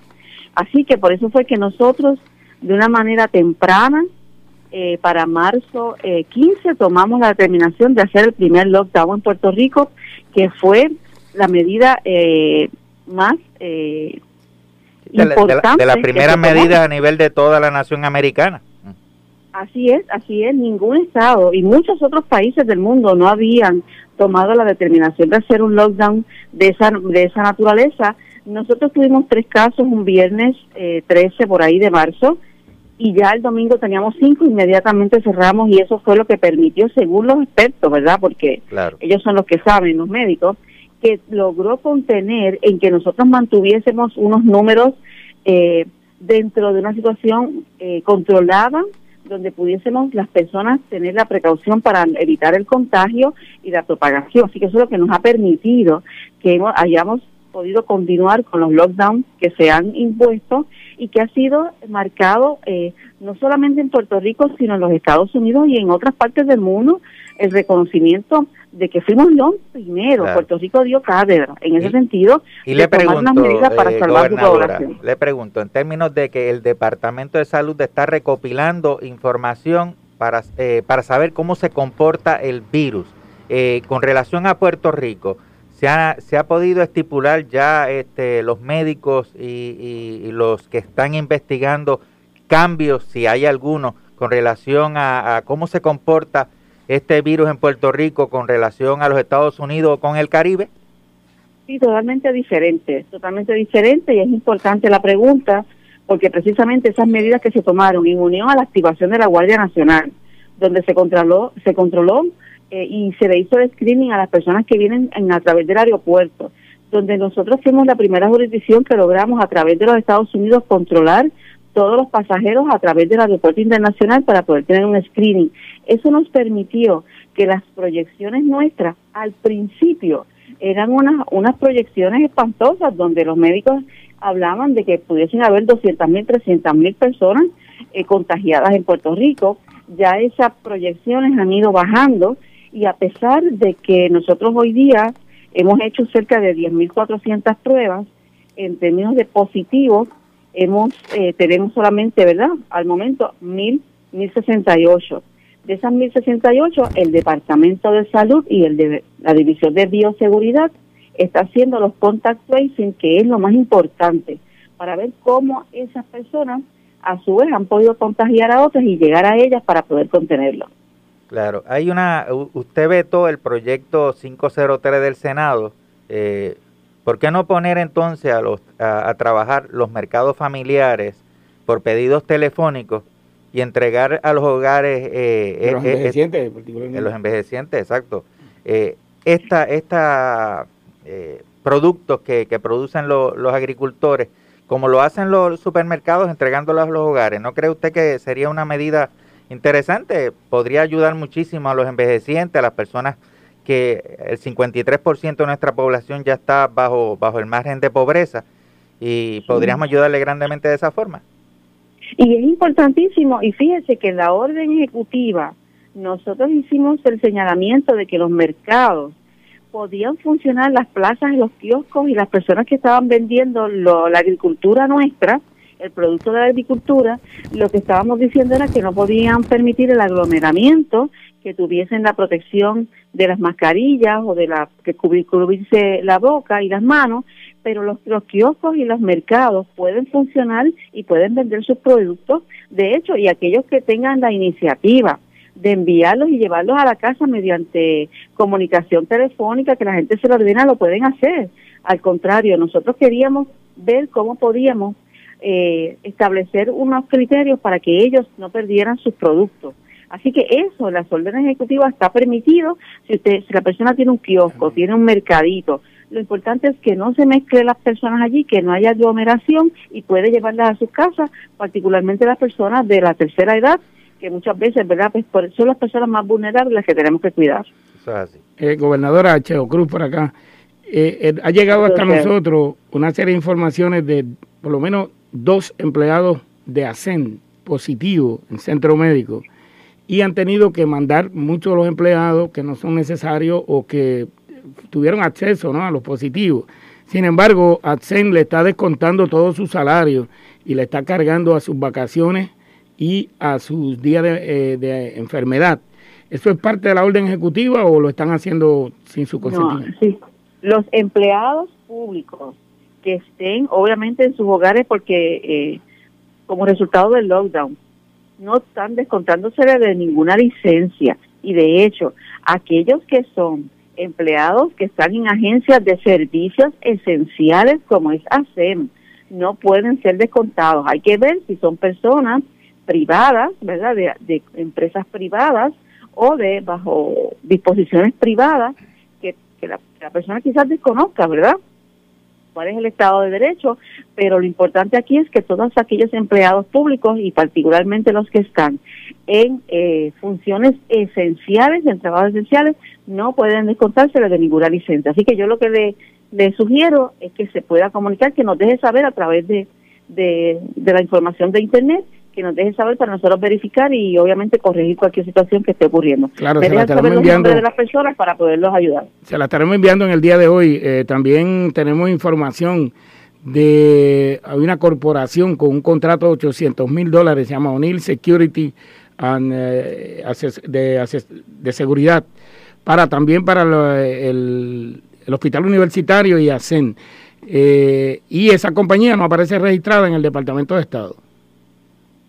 Pues todas esas informaciones es importante que nos dejen saber, y precisamente por eso, porque hay personas, ¿verdad? Y yo no estoy diciendo que ellos sean esta situación, pero hay situaciones de emergencia donde hay personas que se pueden organizar y que pueden cumplir con los requisitos, pero de igual manera también tienen que cumplir con los requisitos del Departamento de Estado y todos los requisitos gubernamentales para la protección, no solamente del servicio que van a dar, sino también de los propios empleados que están exponiéndolos a este trabajo y si estar autorizado. Así que si esa es la realidad, en ese caso, la sugerencia es que se comuniquen con el Departamento de Estado, le dejen saber la información de cuál es la empresa, para que el Departamento de Estado pueda comunicarse con ellos y llevarlas al cumplimiento de la ley. Claro, sabemos, de hecho, notamos ayer, nosotros retransmitimos su conferencia de prensa, cómo se defendió de muchos ataques de todos lados, y usted que viene de una parte de fiscalía, o sea, de ser abogada, de hacer una serie de labores en el gobierno, pero no estaba acostumbrada a estos ataques políticos que le están dando, como la investigación de la Cámara de Representantes, que obviamente se ve como una guerra de un sector que está buscando candidaturas en el PNP. Sí, y yo principalmente, es lo que yo he dicho siempre, Che, o sea, mi prioridad es la gente, mi prioridad es el pueblo de Puerto Rico que está en sus casas, que muchas personas han perdido su trabajo, que no pueden pagar la renta, que no pueden pagar el carro. Mi objeción, mi prioridad es las necesidades de las personas de la tercera edad, los alimentos, que estén seguros. Si otras personas se quieren concentrar y hacer ese tipo de actitud en medio de una pandemia, pues esa es la decisión de ellos. Mi prioridad es la gente y se lo he dicho a Puerto Rico todo el tiempo. Estén muy pendientes, abran los ojos. ¿Quiénes son estas personas que quieren desviar la atención de las verdaderas necesidades del pueblo puertorriqueño, y mucho menos en esta situación de pandemia? Si ellos quieren continuar con esa investigación, que continúen, la gente los está mirando. ¿Y cuál es el resultado y cuál es quizás el propósito de todo eso? Y gobernadora, sí, no está volviendo a la política, así que... Volviendo al tema de la pandemia, sé que la pandemia la está obligando a usted y al gobierno como tal a trabajar de forma reactiva, ¿verdad? Día a día, viendo las circunstancias como están pasando. Pero, y sabemos que es una situación novel, esto está pasando a nivel mundial. Sin embargo, ¿no cree usted que ya debe usted estar pensando en desarrollar un plan de recuperación paulatino para el gobierno, para las empresas privadas? ¿Cómo va a ser la apertura del país? ¿Simplemente se tumba el lockdown o eso va a ser paulatino? No, tiene que ser paulatino, y de hecho estamos trabajando ya en eso. Como ustedes saben, este lockdown en el que estamos termina el 3 de mayo. Así que antes del 3 de mayo, según dispone la propia orden ejecutiva, vamos a ir estableciendo unos comienzos de labores de sectores económicos que vayan reactivando nuestra economía. Así que poco a poco vamos a ir viendo el funcionamiento de algunas empresas y algunas áreas económicas, como vieron ayer probablemente en el mensaje del presidente Trump, estas fases. Y esa es la manera de reactivar la economía, porque verdaderamente esto no es un switch, ¿verdad? Claro. Tú no lo apagas y al otro día lo prende y todo el mundo sigue normal. Puerto Rico no está preparado para empezar un switch de mañana todo el mundo trabajar. Así que esta semana que viene ahora vamos a empezar a ver estos sectores de la economía que vamos a notificar, que van a poder comenzar poco a poco con medidas de seguridad, porque lo importante aquí es no necesariamente empezar, es que empecemos de una manera segura. Ajá. Todos esos empleados que de alguna manera puedan empezar y se notificarán con tiempo suficiente, tienen que tener la mascarilla, tienen que tener la higiene, tienen que tener guantes para que no contagien. Entonces no nos pase como otros países, que después que bajaron la curva, volvieron otra vez a la contaminación. En este momento, gobernadora, vamos a pasar con los compañeros Emi Ayala y Jonathan Lebrón en WIAC en San Juan, que tienen unas preguntitas para usted, y no sin antes agradecerle grandemente que esté para nosotros y para todo Puerto Rico. Adelante, allá en San Juan. Hay muchas personas que están esperando, ¿no? Gobernadora, la asistencia del gobierno. La pregunta que le hacen fue recibido con buenos ojos, de WIAC es relacionada a que la Junta de Control Fiscal hizo unos comentarios al respecto de que una vez usted habló sobre esos incentivos de $500, hubo como un desfase en términos de que inmediatamente ellos salieron y dijeron que usted no se había comunicado con ellos. Que la pregunta es, ¿qué pasó ahí? ¿Realmente hubo la comunicación o está en ese proceso de dialogar con ellos? Bueno, si vamos al mensaje, el mensaje lo que habla es que íbamos a solicitarle a la Junta de Control Fiscal los $500 de incentivo para los asalariados de la empresa privada. En la noche de anoche preparamos el documento, lo enviamos a la Junta. Lo que queríamos era informarle al pueblo de Puerto Rico que íbamos a estar trabajando esa petición nuevamente, porque ya inicialmente lo habíamos hecho y obviamente, y de hecho personalmente lo había hecho con un momento dado con el presidente de la Junta de Control Fiscal. Trabajamos los incentivos del primer paquete que se había trabajado, que iba a los funcionarios públicos y algunos de la empresa privada, como los enfermeros y los tecnólogos, pero ahora vamos a ver cómo nosotros podemos identificar. Ya nosotros tenemos quizás unas partidas más o menos identificadas para poder identificar y poder dar ese incentivo a los asalariados de la empresa privada, pero en la comunicación que hemos tenido con la Junta la mantendremos. De hecho, hoy nuestro representante ante la Junta de Control Fiscal, el licenciado Omar Marrero, presentará la petición para que sea analizada también por la Junta de Control Fiscal. Iba a hacerle la pregunta en términos de que la Junta de Supervisión Fiscal, ¿usted entiende, usted se siente que ha sido empática con el gobierno? ¿Está básicamente en consenso con lo que usted realiza o simplemente usted la ve como que se ha salido del camino en términos de dar ese apoyo como debe esperarse de la Junta de Control Fiscal? Bueno, le tengo que decir que los incentivos y las peticiones que nosotros hemos hecho en los últimos meses desde que yo entré a la gobernación, esa comunicación con la Junta fue una comunicación abierta, de diálogo, como ha sido mi gobierno para todos los sectores, ¿verdad? Y así que hemos tenido una excelente comunicación. Hay asuntos en los cuales no llegamos a acuerdos y hay otros en que sí. Así que como parte de ese diálogo y la discusión de los puntos más importantes que necesitamos, nosotros estamos y mi administración está trabajando con la Junta para beneficio del pueblo. Y yo entiendo que el respaldo lo hemos tenido. Que hemos tenido puntos en los que no hemos estado de acuerdo, es cierto. Pero todos nos esperamos, ¿verdad?, que sea pedir y que nosotros también tengamos la respuesta de todos. Hay cosas que tenemos que dialogarlas, ajustarlas, pero la comunicación ha estado abierta en todo momento. Seguro.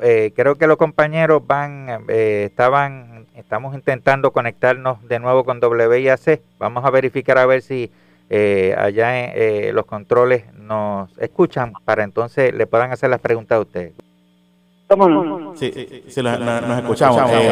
Gobernadora, le preguntaba específicamente del incentivo a los enfermeros. Ha surgido una preocupación porque algunos de estos compañeros y compañeras enfermeros en hospitales son contratados por empresas privadas que contratan en los hospitales, que trabajan por servicios profesionales. Ellos se sienten que la medida, de alguna manera u otra, no los cobija a ellos y que ellos no van a recibir ese incentivo.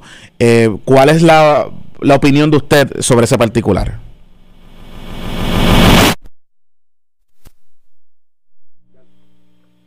Bueno, nada, aparentemente tenemos una situación donde no nos podemos conectar. Otra de las preguntas que le tenía, señora gobernadora, usted sabe que la violencia de género se ha incrementado durante este ciclo de la pandemia acá en Puerto Rico.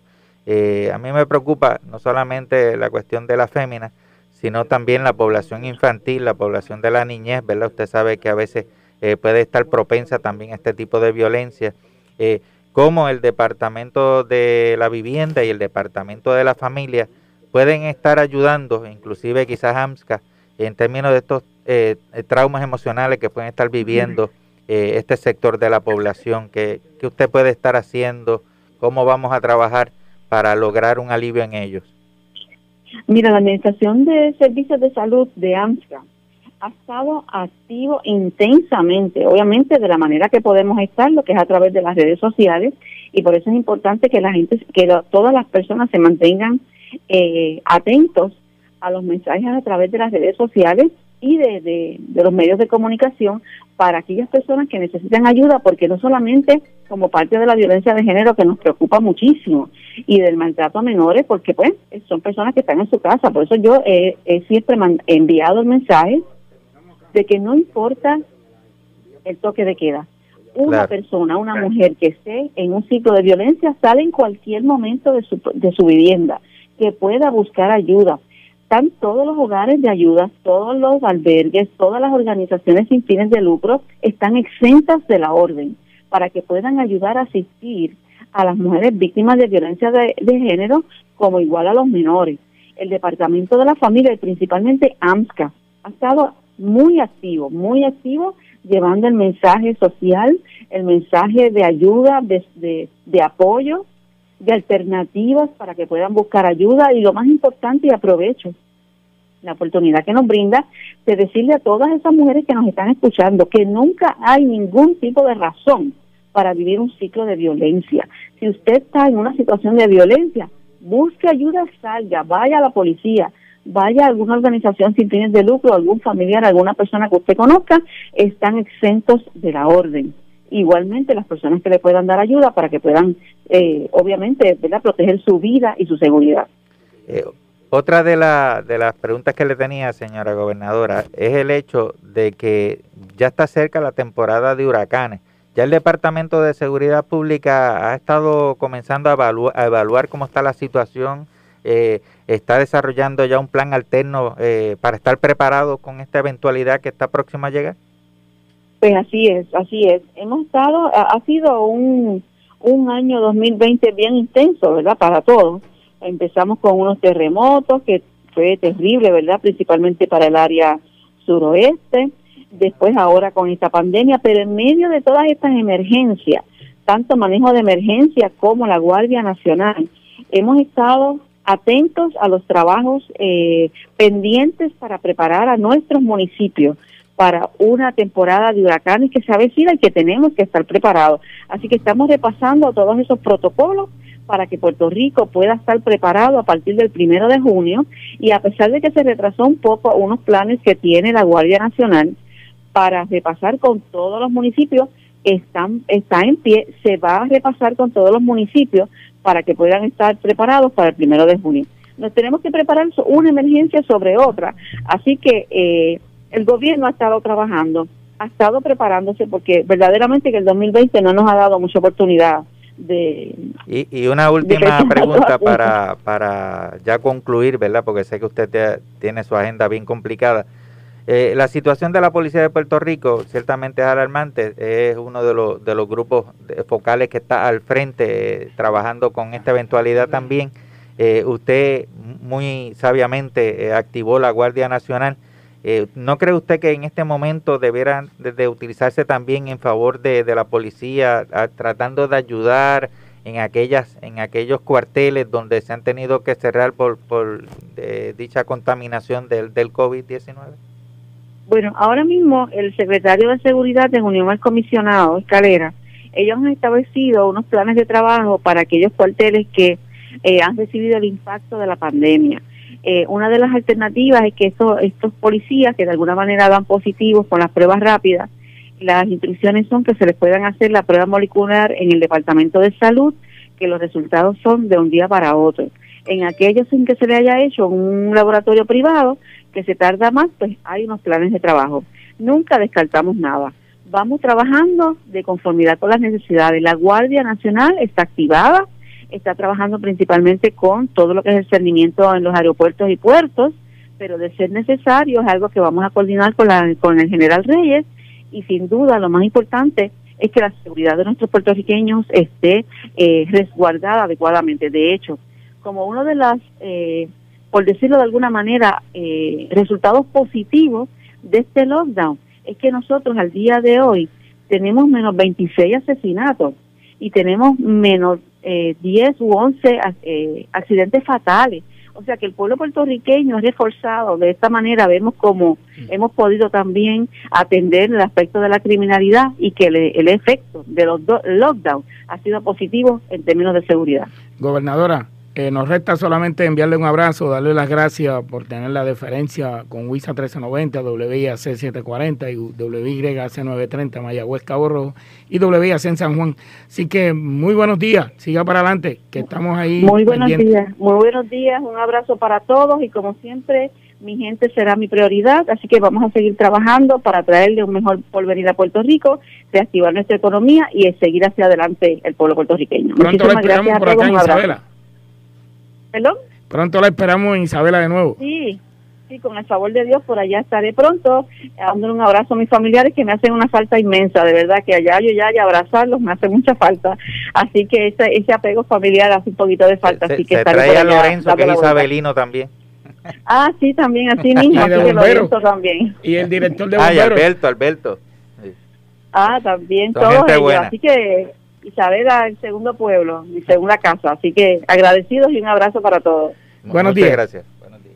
Saludos amigos, buenos días a todos y a todas, agradecidos siempre por su sintonía. Sabes que está por WISA 1390M, La Voz del Noroeste, en el programa Radar Noticioso. Esta mañana va a ser una mañana especial, ya que vamos a estar entrevistando a la honorable Wanda Vázquez Garced, gobernadora de Puerto Rico, y que estaremos en cadena, ¿verdad?, con WIAC, a los fines de que todo Puerto Rico pueda escuchar la conversación y el diálogo que vamos a tener con la honorable Vázquez Garced, la cual vamos a estar dialogando algunos aspectos importantes en el transcurso de lo que ha sido su gobernación en términos de la situación que está viviendo nuestro país, y todas estas circunstancias que hemos estado viviendo en el transcurso de lo que ha sido el covid 19.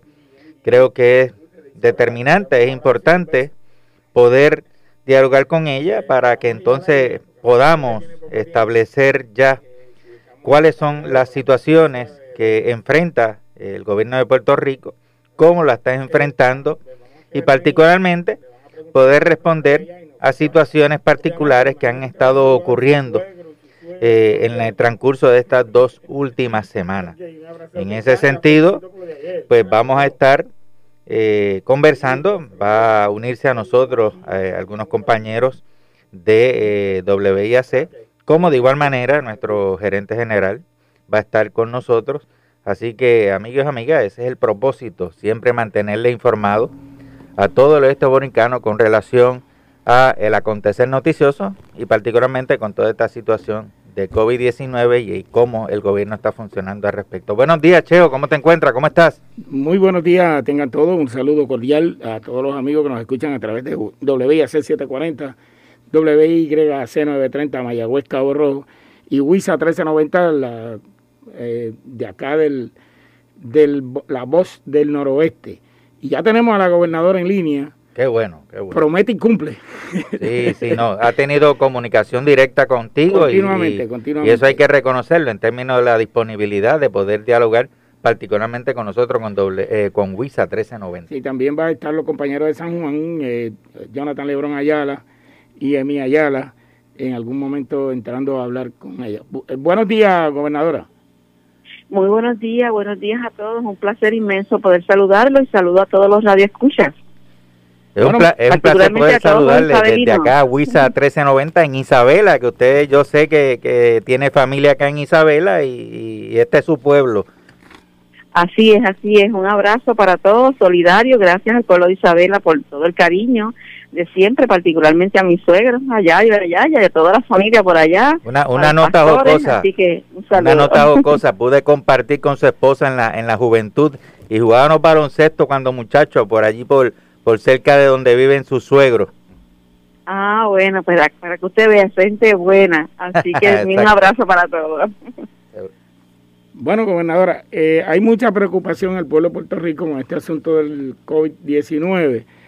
Ayer usted hizo una conferencia de prensa bien extensa y habló de los contratos, de que si la legislatura tiene unas investigaciones que muchos se cuestionan cuál es el objetivo de la investigación. Sin embargo, el doctor, el presidente del... Rodríguez.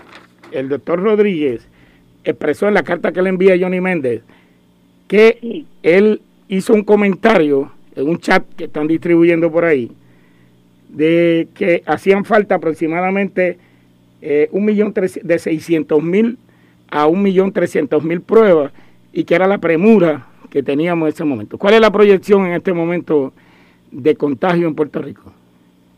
Bueno, la proyección ellos la han ido atemperando de acuerdo a los números reales de Puerto Rico. Al principio, todos saben, ¿verdad?, que estábamos trabajando con unas proyecciones de esta pandemia a nivel mundial. Así que estábamos muy preocupados de que Puerto Rico no tuviese un desarrollo tan desastroso y trágico como ha tenido en otros países del mundo, a pesar de que se habían tomado unas medidas de precaución para que no llegara a Puerto Rico. Sabíamos que en algún momento iba a llegar. Tenemos muchos pasajeros que venían de los Estados Unidos y ya en Estados Unidos se estaba desarrollando.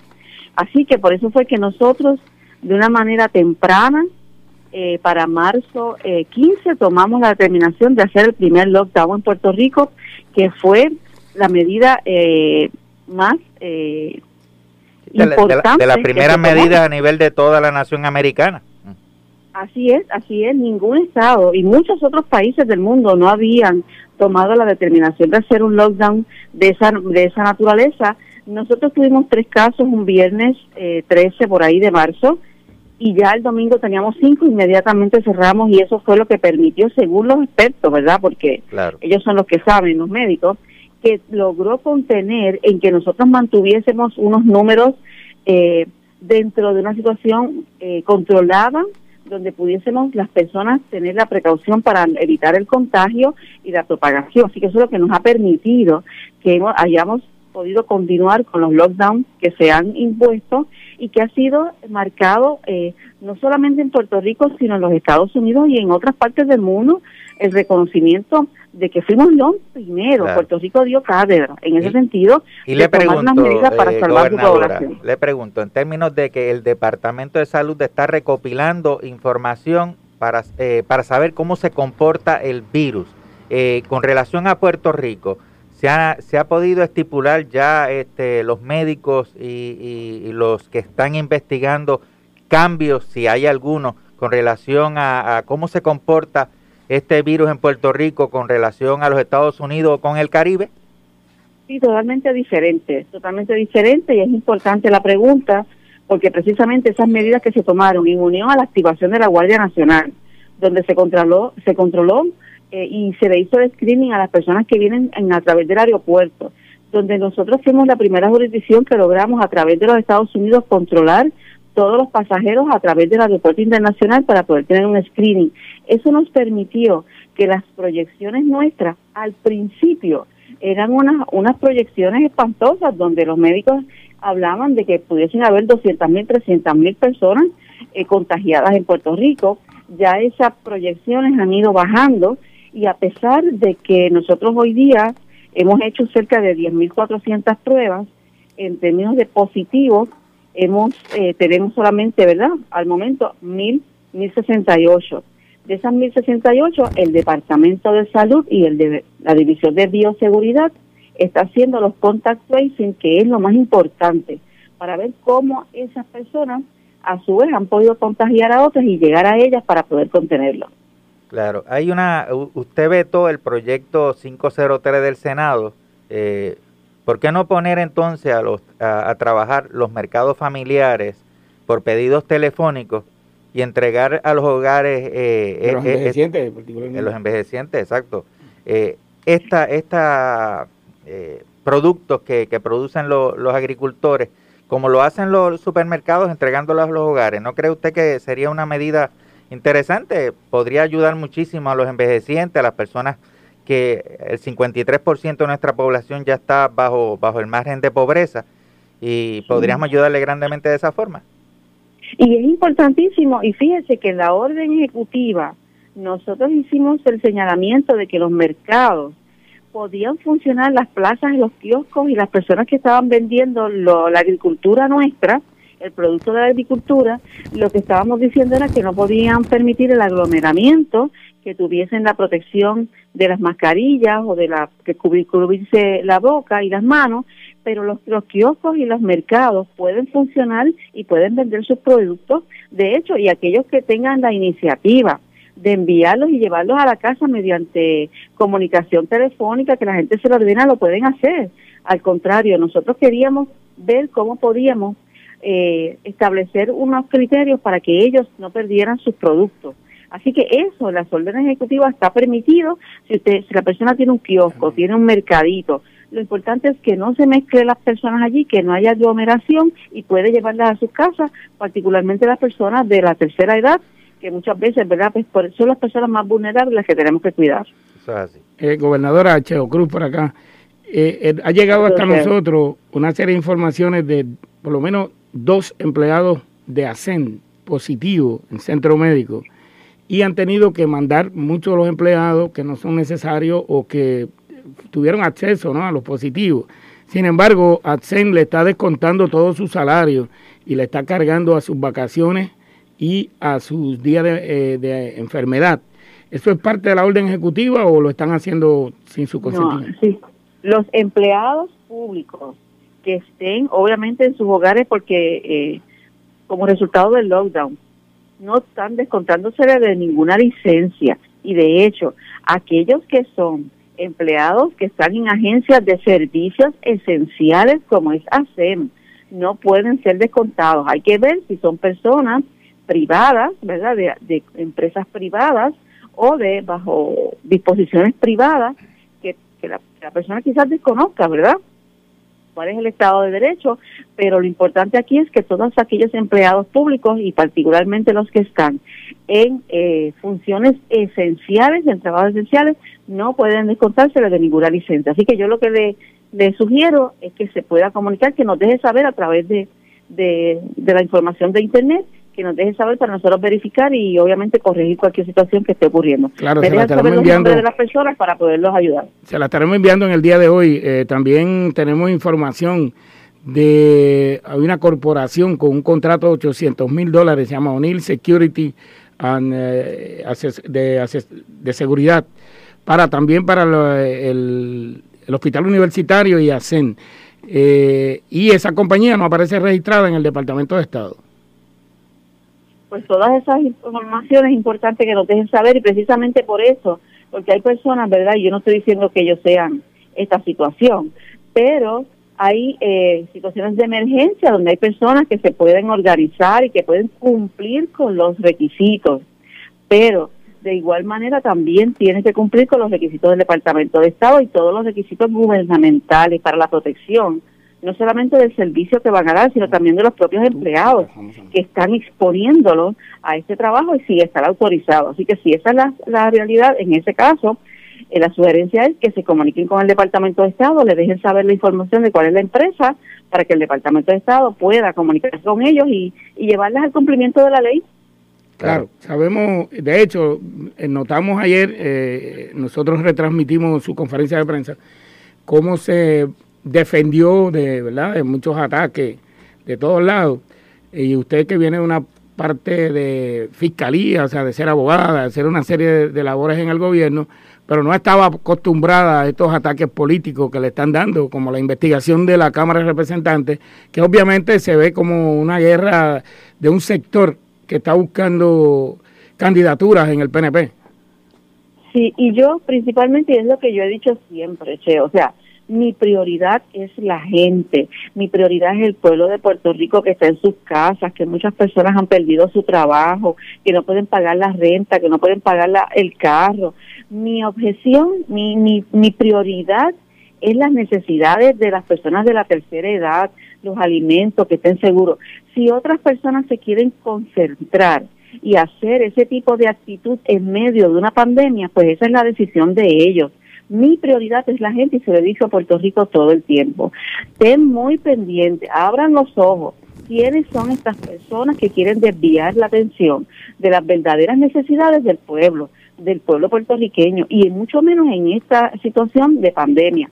Si ellos quieren continuar con esa investigación, que continúen, la gente los está mirando. ¿Y cuál es el resultado y cuál es la quizás el propósito de todo eso? Y gobernadora, sí, no volviendo a la política, así que... Volviendo al tema de la pandemia, sé que la pandemia la está obligando a usted y al gobierno como tal a trabajar de forma reactiva, ¿verdad? Día a día, viendo las circunstancias que como están pasando, pero... Y sabemos que es una situación novel, esto está pasando a nivel mundial. Sin embargo, ¿no cree usted que ya debe usted estar pensando en desarrollar un plan de recuperación paulatino para el gobierno, para las empresas privadas? ¿Cómo va a ser la apertura del país? ¿Simplemente se tumba el lockdown o eso va a ser paulatino? No, tiene que ser paulatino y de hecho estamos trabajando ya en eso. Como ustedes saben, este lockdown en el que estamos termina el 3 de mayo. Así que antes del 3 de mayo, según dispone la propia orden ejecutiva, vamos a ir estableciendo unos comienzos de labores de sectores económicos que vayan reactivando nuestra economía. Así que poco a poco vamos a ir viendo el funcionamiento de algunas empresas y algunas áreas económicas, como vieron ayer probablemente en el mensaje del presidente Trump, es por fases. Y esa es la manera de reactivar la economía, porque verdaderamente esto no es un switch, ¿verdad? Claro. Tú no lo apagas y al otro día lo prende y todo el mundo sigue normal. Puerto Rico no está preparado para empezar un switch de mañana todo el mundo trabaja. Así que esta semana que viene ahora vamos a empezar a ver estos sectores de la economía que vamos a notificar que van a poder comenzar poco a poco con medidas de seguridad, porque lo importante aquí es no necesariamente empezar, es que empecemos de una manera segura. Uh-huh. Todos esos empleados que de alguna manera puedan empezar y se notificarán con tiempo suficiente, tienen que tener la mascarilla, tienen que tener la higiene, tienen que tener guantes para que no contagien. Entonces no nos pase como otros países, que después que bajaron la curva, volvieron otra vez a la contaminación. En estos momentos, gobernadora, vamos a pasar con los compañeros Emi Ayala y Jonathan Lebrón en WIAC en San Juan, que tienen unas preguntitas para usted, y no sin antes agradecerle grandemente que esté para nosotros y para todo Puerto Rico. Adelante allá en San Juan. Hay muchas personas que están esperando, ¿no? Gobernadora, la asistencia del gobierno. La pregunta que le hacen fue recibido con buenos ojos, de WIAC es relacionada a que la Junta de Control Fiscal hizo unos comentarios al respecto de que una vez usted habló sobre esos incentivos de $500, hubo como un desfase en términos de que inmediatamente ellos salieron y dijeron que usted no se había comunicado con ellos. Que la pregunta es, ¿qué pasó ahí? ¿Realmente hubo la comunicación o están en ese proceso de dialogar con ellos? Bueno, si vamos al mensaje, el mensaje lo que habla es que íbamos a solicitarle a la Junta de Control Fiscal los $500 de incentivo para los asalariados de la empresa privada. En la noche de anoche preparamos el documento, lo enviamos a la Junta.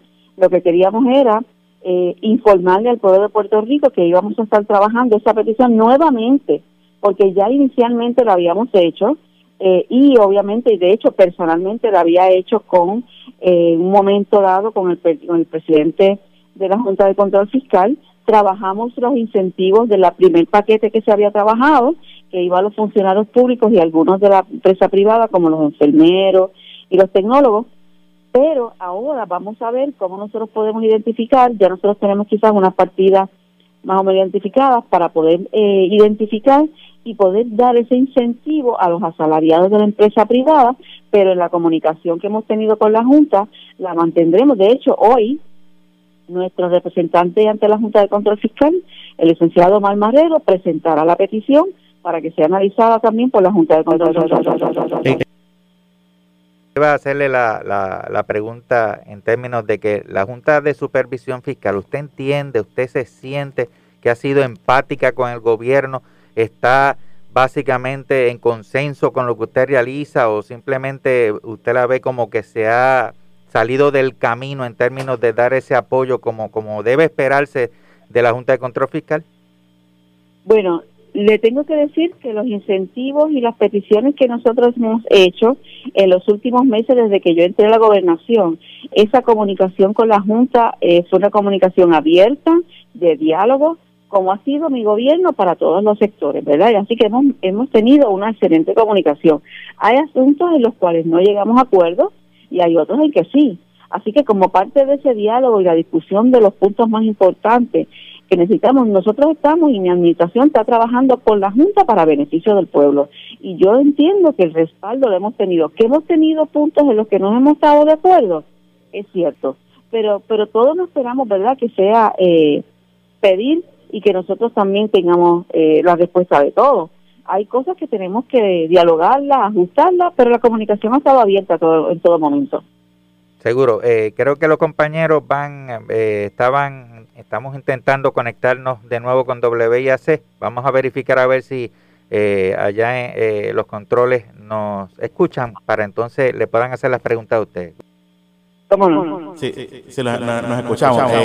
Gobernadora, le preguntaba específicamente del incentivo a los enfermeros. Ha surgido una preocupación porque algunos de estos compañeros y compañeras enfermeros en hospitales son contratados por empresas privadas que contratan en los hospitales, que trabajan por servicios profesionales. Ellos se sienten que la medida, de alguna manera u otra, no los cobija a ellos y que ellos no van a recibir ese incentivo. ¿Cuál es la opinión de usted sobre ese particular?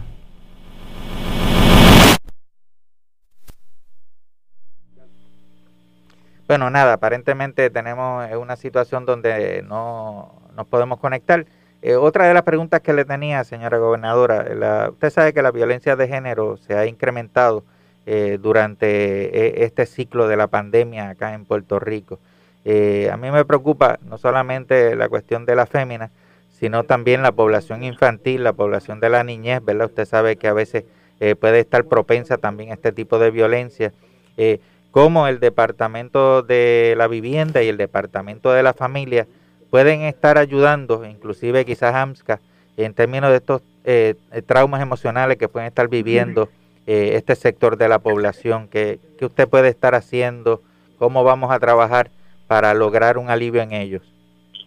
Mira, la Administración de Servicios de Salud de AMSCA ha estado activo intensamente, obviamente de la manera que podemos estar, lo que es a través de las redes sociales, y por eso es importante que todas las personas se mantengan atentos a los mensajes a través de las redes sociales y de los medios de comunicación para aquellas personas que necesitan ayuda, porque no solamente como parte de la violencia de género, que nos preocupa muchísimo, y del maltrato a menores, porque pues son personas que están en su casa. Por eso yo he siempre enviado el mensaje de que no importa el toque de queda. Una persona, una mujer que esté en un ciclo de violencia sale en cualquier momento de su vivienda, que pueda buscar ayuda. Están todos los hogares de ayuda, todos los albergues, todas las organizaciones sin fines de lucro están exentas de la orden para que puedan ayudar a asistir a las mujeres víctimas de violencia de género, como igual a los menores. El Departamento de la Familia y principalmente AMSCA ha estado muy activo, llevando el mensaje social, el mensaje de ayuda, de apoyo, de alternativas para que puedan buscar ayuda. Y lo más importante, y aprovecho la oportunidad que nos brinda, de decirle a todas esas mujeres que nos están escuchando que nunca hay ningún tipo de razón para vivir un ciclo de violencia.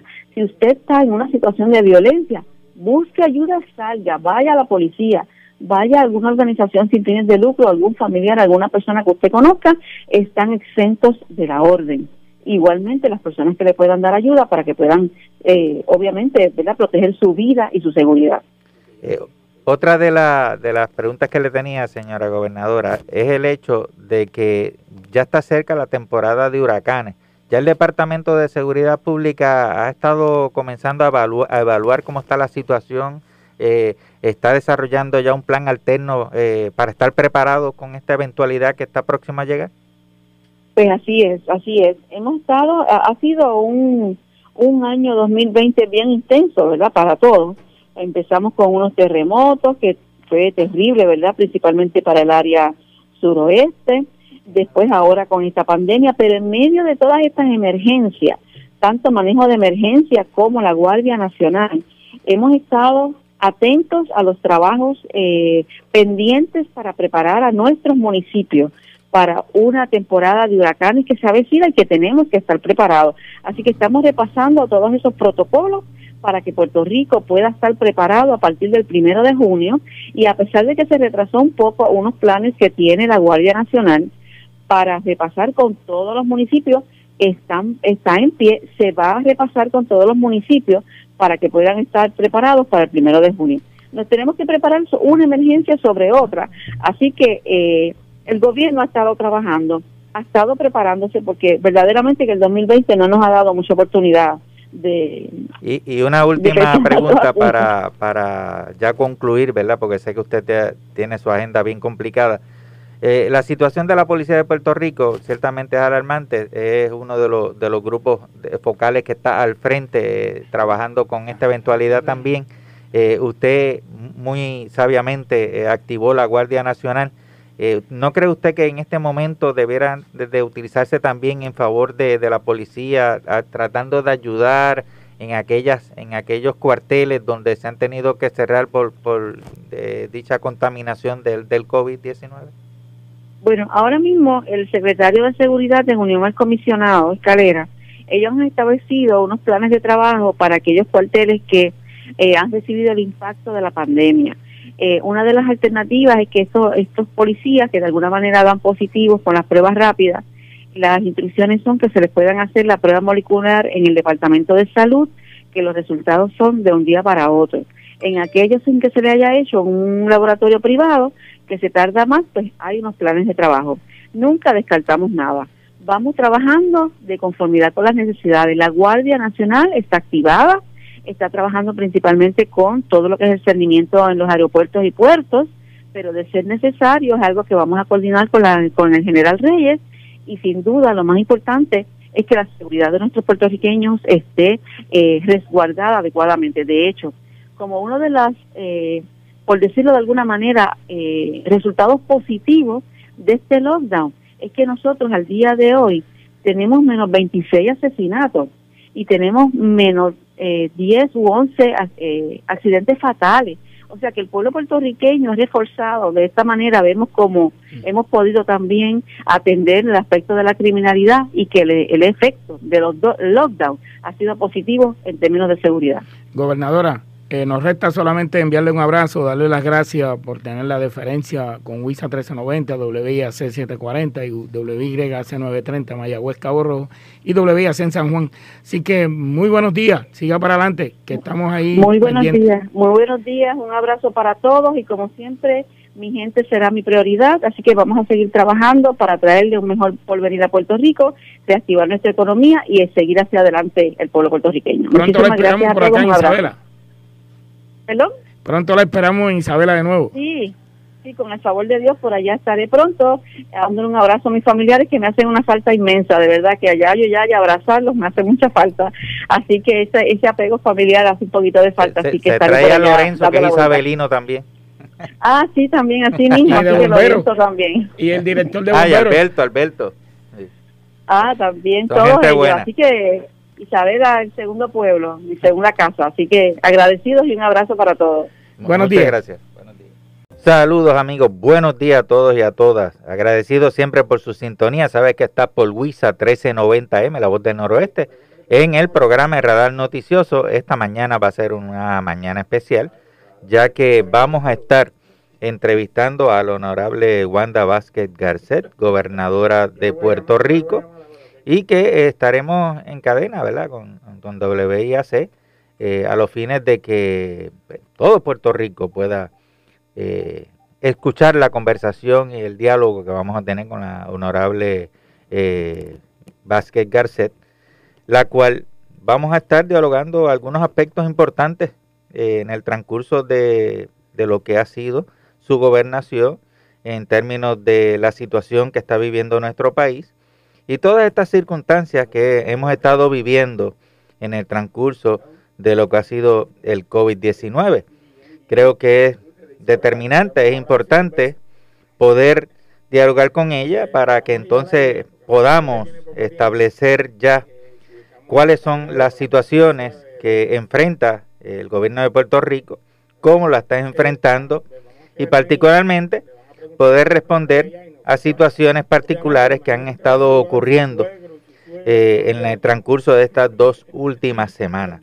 En ese sentido, pues vamos a estar conversando, va a unirse a nosotros algunos compañeros de WIAC, como de igual manera nuestro gerente general va a estar con nosotros.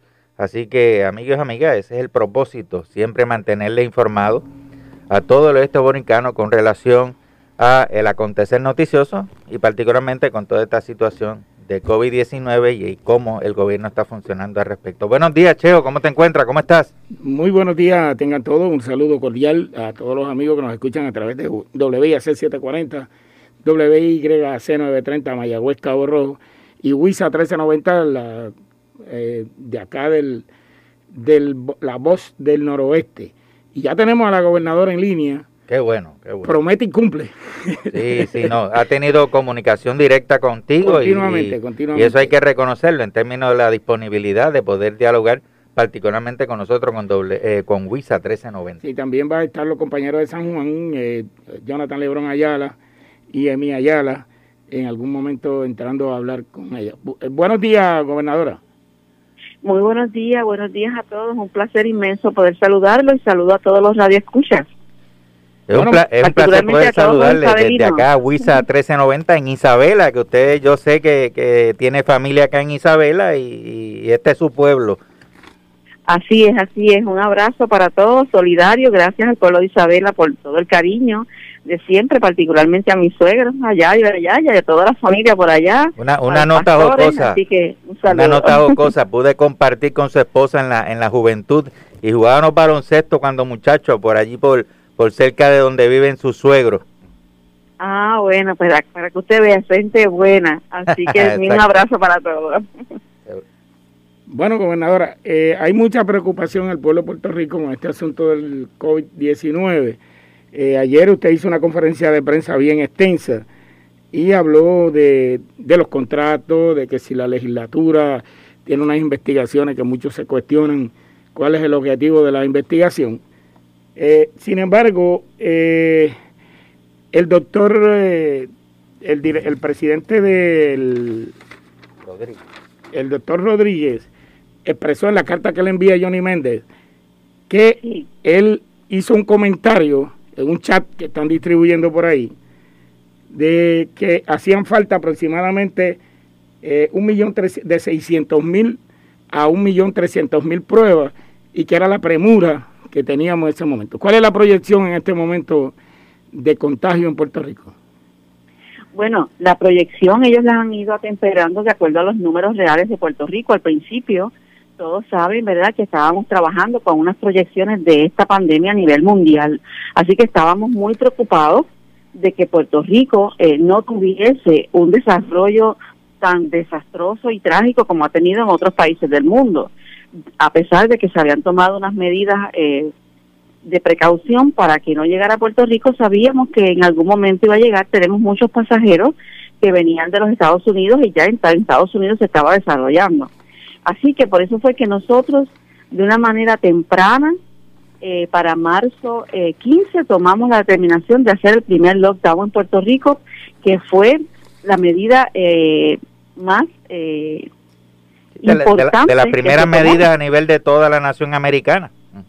Así es, así es. Ningún estado y muchos otros países del mundo no habían tomado la determinación de hacer un lockdown de esa naturaleza. Nosotros tuvimos 3 casos un viernes 13 por ahí de marzo y ya el domingo teníamos 5, inmediatamente cerramos y eso fue lo que permitió, según los expertos, ¿verdad? Porque claro, ellos son los que saben, los médicos, que logró contener en que nosotros mantuviésemos unos números dentro de una situación controlada, donde pudiésemos las personas tener la precaución para evitar el contagio y la propagación. Así que eso es lo que nos ha permitido que hayamos podido continuar con los lockdowns que se han impuesto y que ha sido marcado no solamente en Puerto Rico, sino en los Estados Unidos y en otras partes del mundo, el reconocimiento de que fuimos los primeros. Claro. Puerto Rico dio cátedra en ese sentido. Y le pregunto, para salvar su población. Le pregunto, en términos de que el Departamento de Salud está recopilando información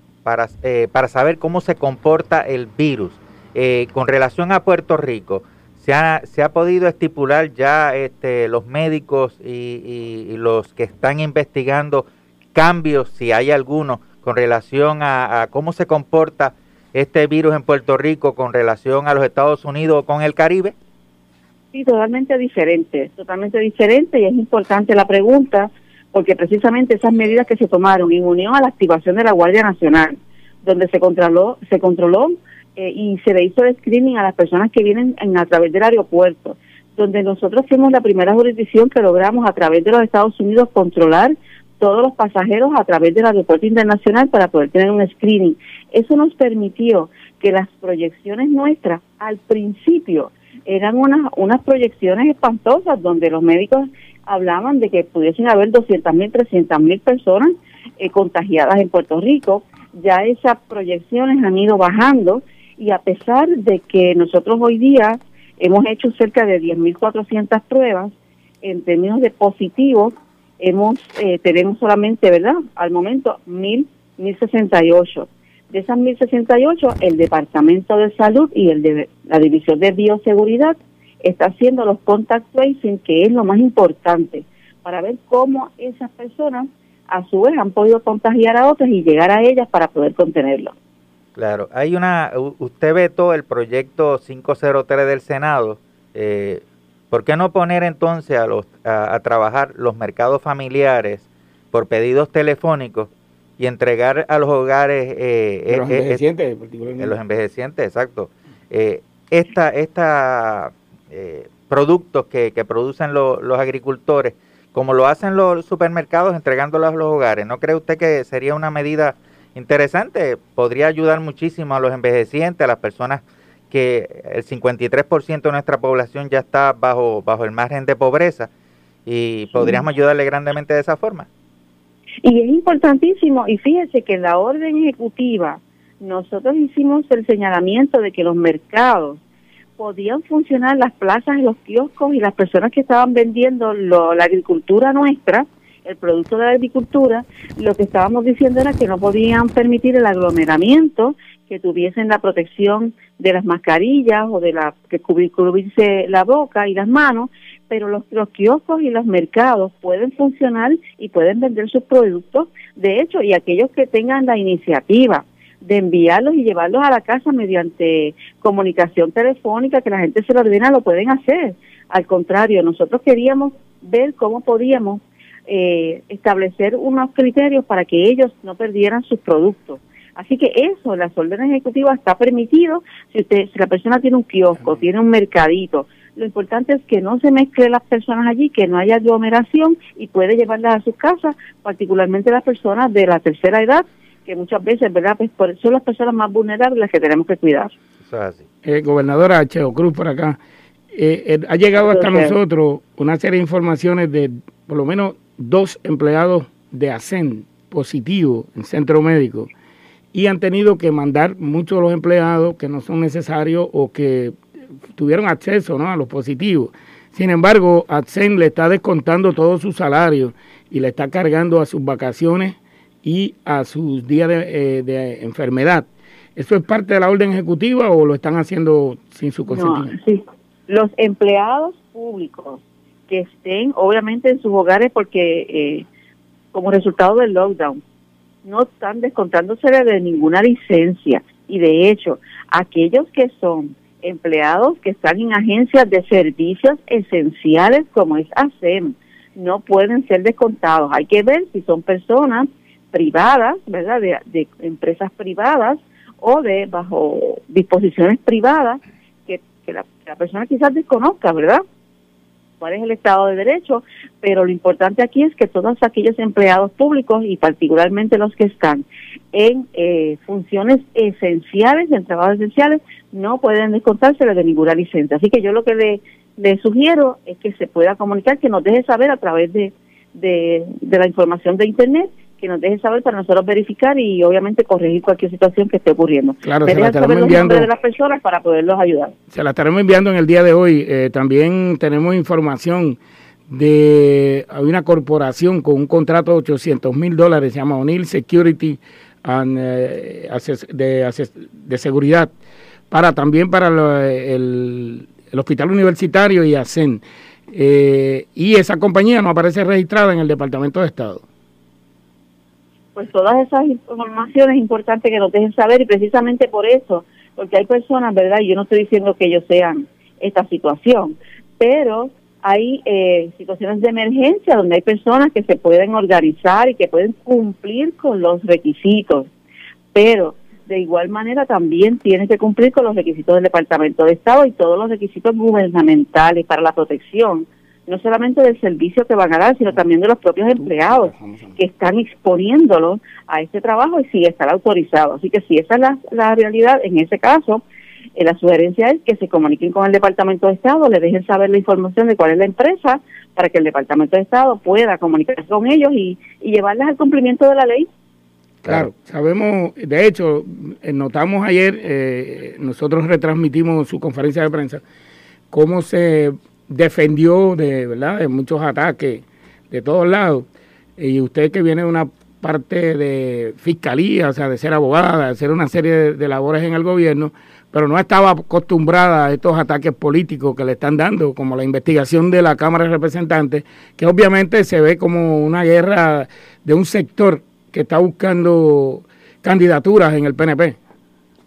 Sí, y yo principalmente, y es lo que yo he dicho siempre, Che, o sea, mi prioridad es la gente, mi prioridad es el pueblo de Puerto Rico que está en sus casas, que muchas personas han perdido su trabajo, que no pueden pagar la renta, que no pueden pagar el carro. Mi objeción, mi prioridad es las necesidades de las personas de la tercera edad, los alimentos, que estén seguros. Si otras personas se quieren concentrar y hacer ese tipo de actitud en medio de una pandemia, pues esa es la decisión de ellos. Mi prioridad es la gente y se lo he dicho a Puerto Rico todo el tiempo. Estén muy pendientes, abran los ojos. ¿Quiénes son estas personas que quieren desviar la atención de las verdaderas necesidades del pueblo puertorriqueño, y mucho menos en esta situación de pandemia? Si ellos quieren continuar con esa investigación, que continúen, la gente los está mirando. ¿Y cuál es el resultado y cuál es quizás el propósito de todo eso? Y gobernadora, sí, no está volviendo a la política, así que... Volviendo al tema de la pandemia, sé que la pandemia la está obligando a usted y al gobierno como tal a trabajar de forma reactiva, ¿verdad? Día a día, viendo las circunstancias que como están pasando, pero y sabemos que es una situación novel, esto está pasando a nivel mundial. Sin embargo, ¿no cree usted que ya debe usted estar pensando en desarrollar un plan de recuperación paulatino para el gobierno, para las empresas privadas? ¿Cómo va a ser la apertura del país? ¿Simplemente se tumba el lockdown o eso va a ser paulatino? No, tiene que ser paulatino y de hecho estamos trabajando ya en eso. Como ustedes saben, este lockdown en el que estamos termina el 3 de mayo. Así que antes del 3 de mayo, según dispone la propia orden ejecutiva, vamos a ir estableciendo unos comienzos de labores de sectores económicos que vayan reactivando nuestra economía. Así que poco a poco vamos a ir viendo el funcionamiento de algunas empresas y algunas áreas económicas, como vieron ayer probablemente en el mensaje del presidente Trump, esto es fácil. Y esa es la manera de reactivar la economía, porque verdaderamente esto no es un switch, ¿verdad? Claro. Tú no lo apagas y al otro día lo prendes y todo el mundo sigue normal. Puerto Rico no está preparado para empezar un switch de mañana todo el mundo trabaja. Así que esta semana que viene ahora vamos a empezar a ver estos sectores de la economía que vamos a notificar, que van a poder comenzar poco a poco con medidas de seguridad, porque lo importante aquí es no necesariamente empezar, es que empecemos de una manera segura. Ajá. Todos esos empleados que de alguna manera puedan empezar y se notificarán con tiempo suficiente, tienen que tener la mascarilla, tienen que tener la higiene, tienen que tener guantes para que no contagien. Entonces no nos pase como otros países, que después que bajaron la curva, volvieron otra vez a la contaminación. En este momento, gobernadora, vamos a pasar con los compañeros Emi Ayala y Jonathan Lebrón en WIAC en San Juan, que tienen unas preguntitas para usted, y no sin antes agradecerle grandemente que esté para nosotros y para todo Puerto Rico. Adelante allá en San Juan. Hay muchas personas que están esperando, ¿no? Gobernadora, esa asistencia del gobierno. La pregunta que le hacen fue recibido con buenos ojos, de WIAC es relacionada a que la Junta de Control Fiscal hizo unos comentarios al respecto de que una vez usted habló sobre esos incentivos de $500, hubo como un desfase en términos de que inmediatamente ellos salieron y dijeron que usted no se había comunicado con ellos. Que la pregunta es qué pasó ahí, realmente... ¿hubo la comunicación o está en ese proceso de dialogar con ellos? Bueno, si vamos al mensaje, el mensaje lo que habla es que íbamos a solicitarle a la Junta de Control Fiscal los $500 de incentivo para los asalariados de la empresa privada. En la noche de anoche preparamos el documento, lo enviamos a la Junta. Lo que queríamos era informarle al pueblo de Puerto Rico que íbamos a estar trabajando esa petición nuevamente, porque ya inicialmente lo habíamos hecho y obviamente, y de hecho personalmente lo había hecho con un momento dado con el presidente de la Junta de Control Fiscal. Trabajamos los incentivos del primer paquete que se había trabajado, que iba a los funcionarios públicos y algunos de la empresa privada, como los enfermeros y los tecnólogos, pero ahora vamos a ver cómo nosotros podemos identificar, ya nosotros tenemos quizás unas partidas más o menos identificadas para poder identificar y poder dar ese incentivo a los asalariados de la empresa privada, pero en la comunicación que hemos tenido con la Junta la mantendremos. De hecho, hoy nuestro representante ante la Junta de Control Fiscal, el licenciado Omar Marrero, presentará la petición para que sea analizada también por la Junta de Control Fiscal. Sí. Iba a hacerle la pregunta en términos de que la Junta de Supervisión Fiscal, ¿usted entiende, usted se siente que ha sido empática con el gobierno? ¿Está básicamente en consenso con lo que usted realiza o simplemente usted la ve como que se ha salido del camino en términos de dar ese apoyo como debe esperarse de la Junta de Control Fiscal? Bueno, le tengo que decir que los incentivos y las peticiones que nosotros hemos hecho en los últimos meses desde que yo entré a la gobernación, esa comunicación con la Junta fue una comunicación abierta, de diálogo, como ha sido mi gobierno para todos los sectores, ¿verdad? Y así que hemos tenido una excelente comunicación. Hay asuntos en los cuales no llegamos a acuerdos, y hay otros en que sí. Así que como parte de ese diálogo y la discusión de los puntos más importantes que necesitamos, nosotros estamos y mi administración está trabajando con la Junta para beneficio del pueblo. Y yo entiendo que el respaldo lo hemos tenido. Que hemos tenido puntos en los que no hemos estado de acuerdo, es cierto. Pero todos nos esperamos, ¿verdad?, que sea pedir y que nosotros también tengamos la respuesta de todos. Hay cosas que tenemos que dialogarla, ajustarla, pero la comunicación ha estado abierta en todo momento. Seguro. Creo que los compañeros estamos intentando conectarnos de nuevo con WIAC. Vamos a verificar a ver si allá los controles nos escuchan para entonces le puedan hacer las preguntas a ustedes. ¿Cómo no? Sí, nos escuchamos. Gobernadora, le preguntaba específicamente del incentivo a los enfermeros. Ha surgido una preocupación porque algunos de estos compañeros y compañeras enfermeros en hospitales son contratados por empresas privadas que contratan en los hospitales, que trabajan por servicios profesionales. Ellos se sienten que la medida, de alguna manera u otra, no los cobija a ellos y que ellos no van a recibir ese incentivo. ¿Cuál es la opinión de usted sobre ese particular?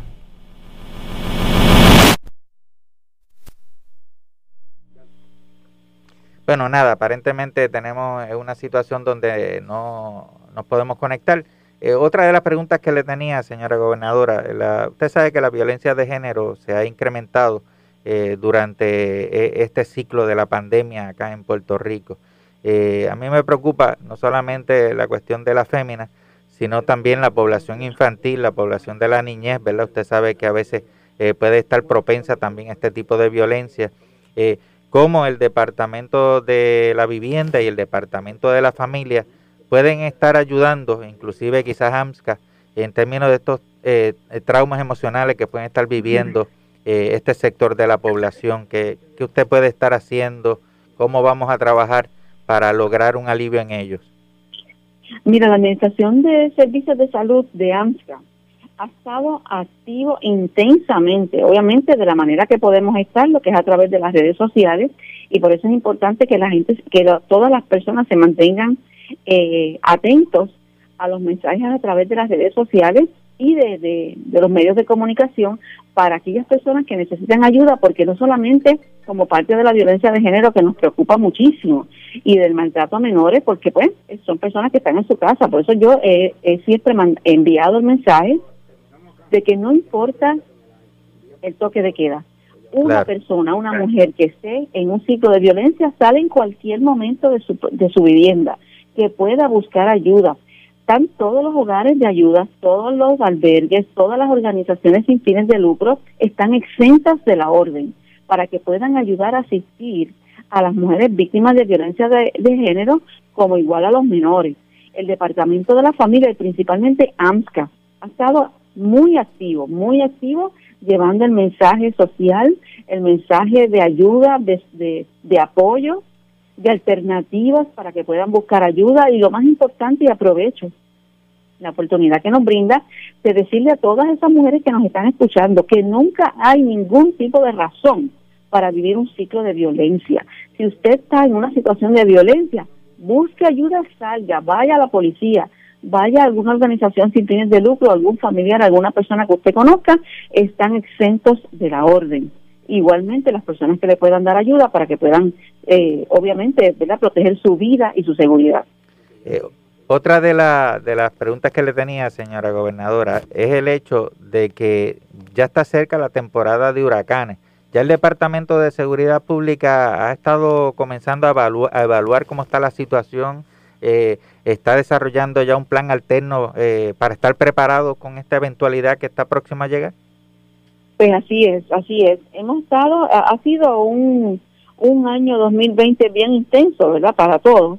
Empezamos con unos terremotos que fue terrible, ¿verdad?, principalmente para el área suroeste, después ahora con esta pandemia, pero en medio de todas estas emergencias, tanto manejo de emergencia como la Guardia Nacional, hemos estado atentos a los trabajos pendientes para preparar a nuestros municipios para una temporada de huracanes que se avecina y que tenemos que estar preparados. Así que estamos repasando todos esos protocolos para que Puerto Rico pueda estar preparado a partir del 1 de junio, y a pesar de que se retrasó un poco unos planes que tiene la Guardia Nacional para repasar con todos los municipios, está en pie, se va a repasar con todos los municipios para que puedan estar preparados para el 1 de junio. Nos tenemos que preparar una emergencia sobre otra, así que el gobierno ha estado trabajando, ha estado preparándose, porque verdaderamente que el 2020 no nos ha dado mucha oportunidad de... Y una última pregunta para ya concluir, ¿verdad?, porque sé que usted tiene su agenda bien complicada. La situación de la policía de Puerto Rico ciertamente es alarmante, es uno de los grupos focales que está al frente trabajando con esta eventualidad también. Usted muy sabiamente activó la Guardia Nacional. ¿No cree usted que en este momento debieran de utilizarse también en favor de la policía, tratando de ayudar en aquellos cuarteles donde se han tenido que cerrar por dicha contaminación del COVID 19? Bueno, ahora mismo el secretario de Seguridad, en unión al comisionado Escalera, ellos han establecido unos planes de trabajo para aquellos cuarteles que han recibido el impacto de la pandemia. Una de las alternativas es que estos policías que de alguna manera dan positivos con las pruebas rápidas, las instrucciones son que se les puedan hacer la prueba molecular en el Departamento de Salud, que los resultados son de un día para otro. En aquellos en que se le haya hecho un laboratorio privado, que se tarda más, pues hay unos planes de trabajo. Nunca descartamos nada. Vamos trabajando de conformidad con las necesidades. La Guardia Nacional está activada, está trabajando principalmente con todo lo que es el cernimiento en los aeropuertos y puertos, pero de ser necesario es algo que vamos a coordinar con el General Reyes, y sin duda lo más importante es que la seguridad de nuestros puertorriqueños esté resguardada adecuadamente. De hecho, como uno de las, por decirlo de alguna manera, resultados positivos de este lockdown, es que nosotros al día de hoy tenemos menos 26 asesinatos y tenemos menos 10 u 11 accidentes fatales. O sea que el pueblo puertorriqueño es reforzado. De esta manera vemos cómo hemos podido también atender el aspecto de la criminalidad, y que el efecto de los lockdowns ha sido positivo en términos de seguridad. Gobernadora, nos resta solamente enviarle un abrazo, darle las gracias por tener la deferencia con WISA 1390, WIAC 740 y WYAC 930, Mayagüez, Cabo Rojo, y WIAC en San Juan.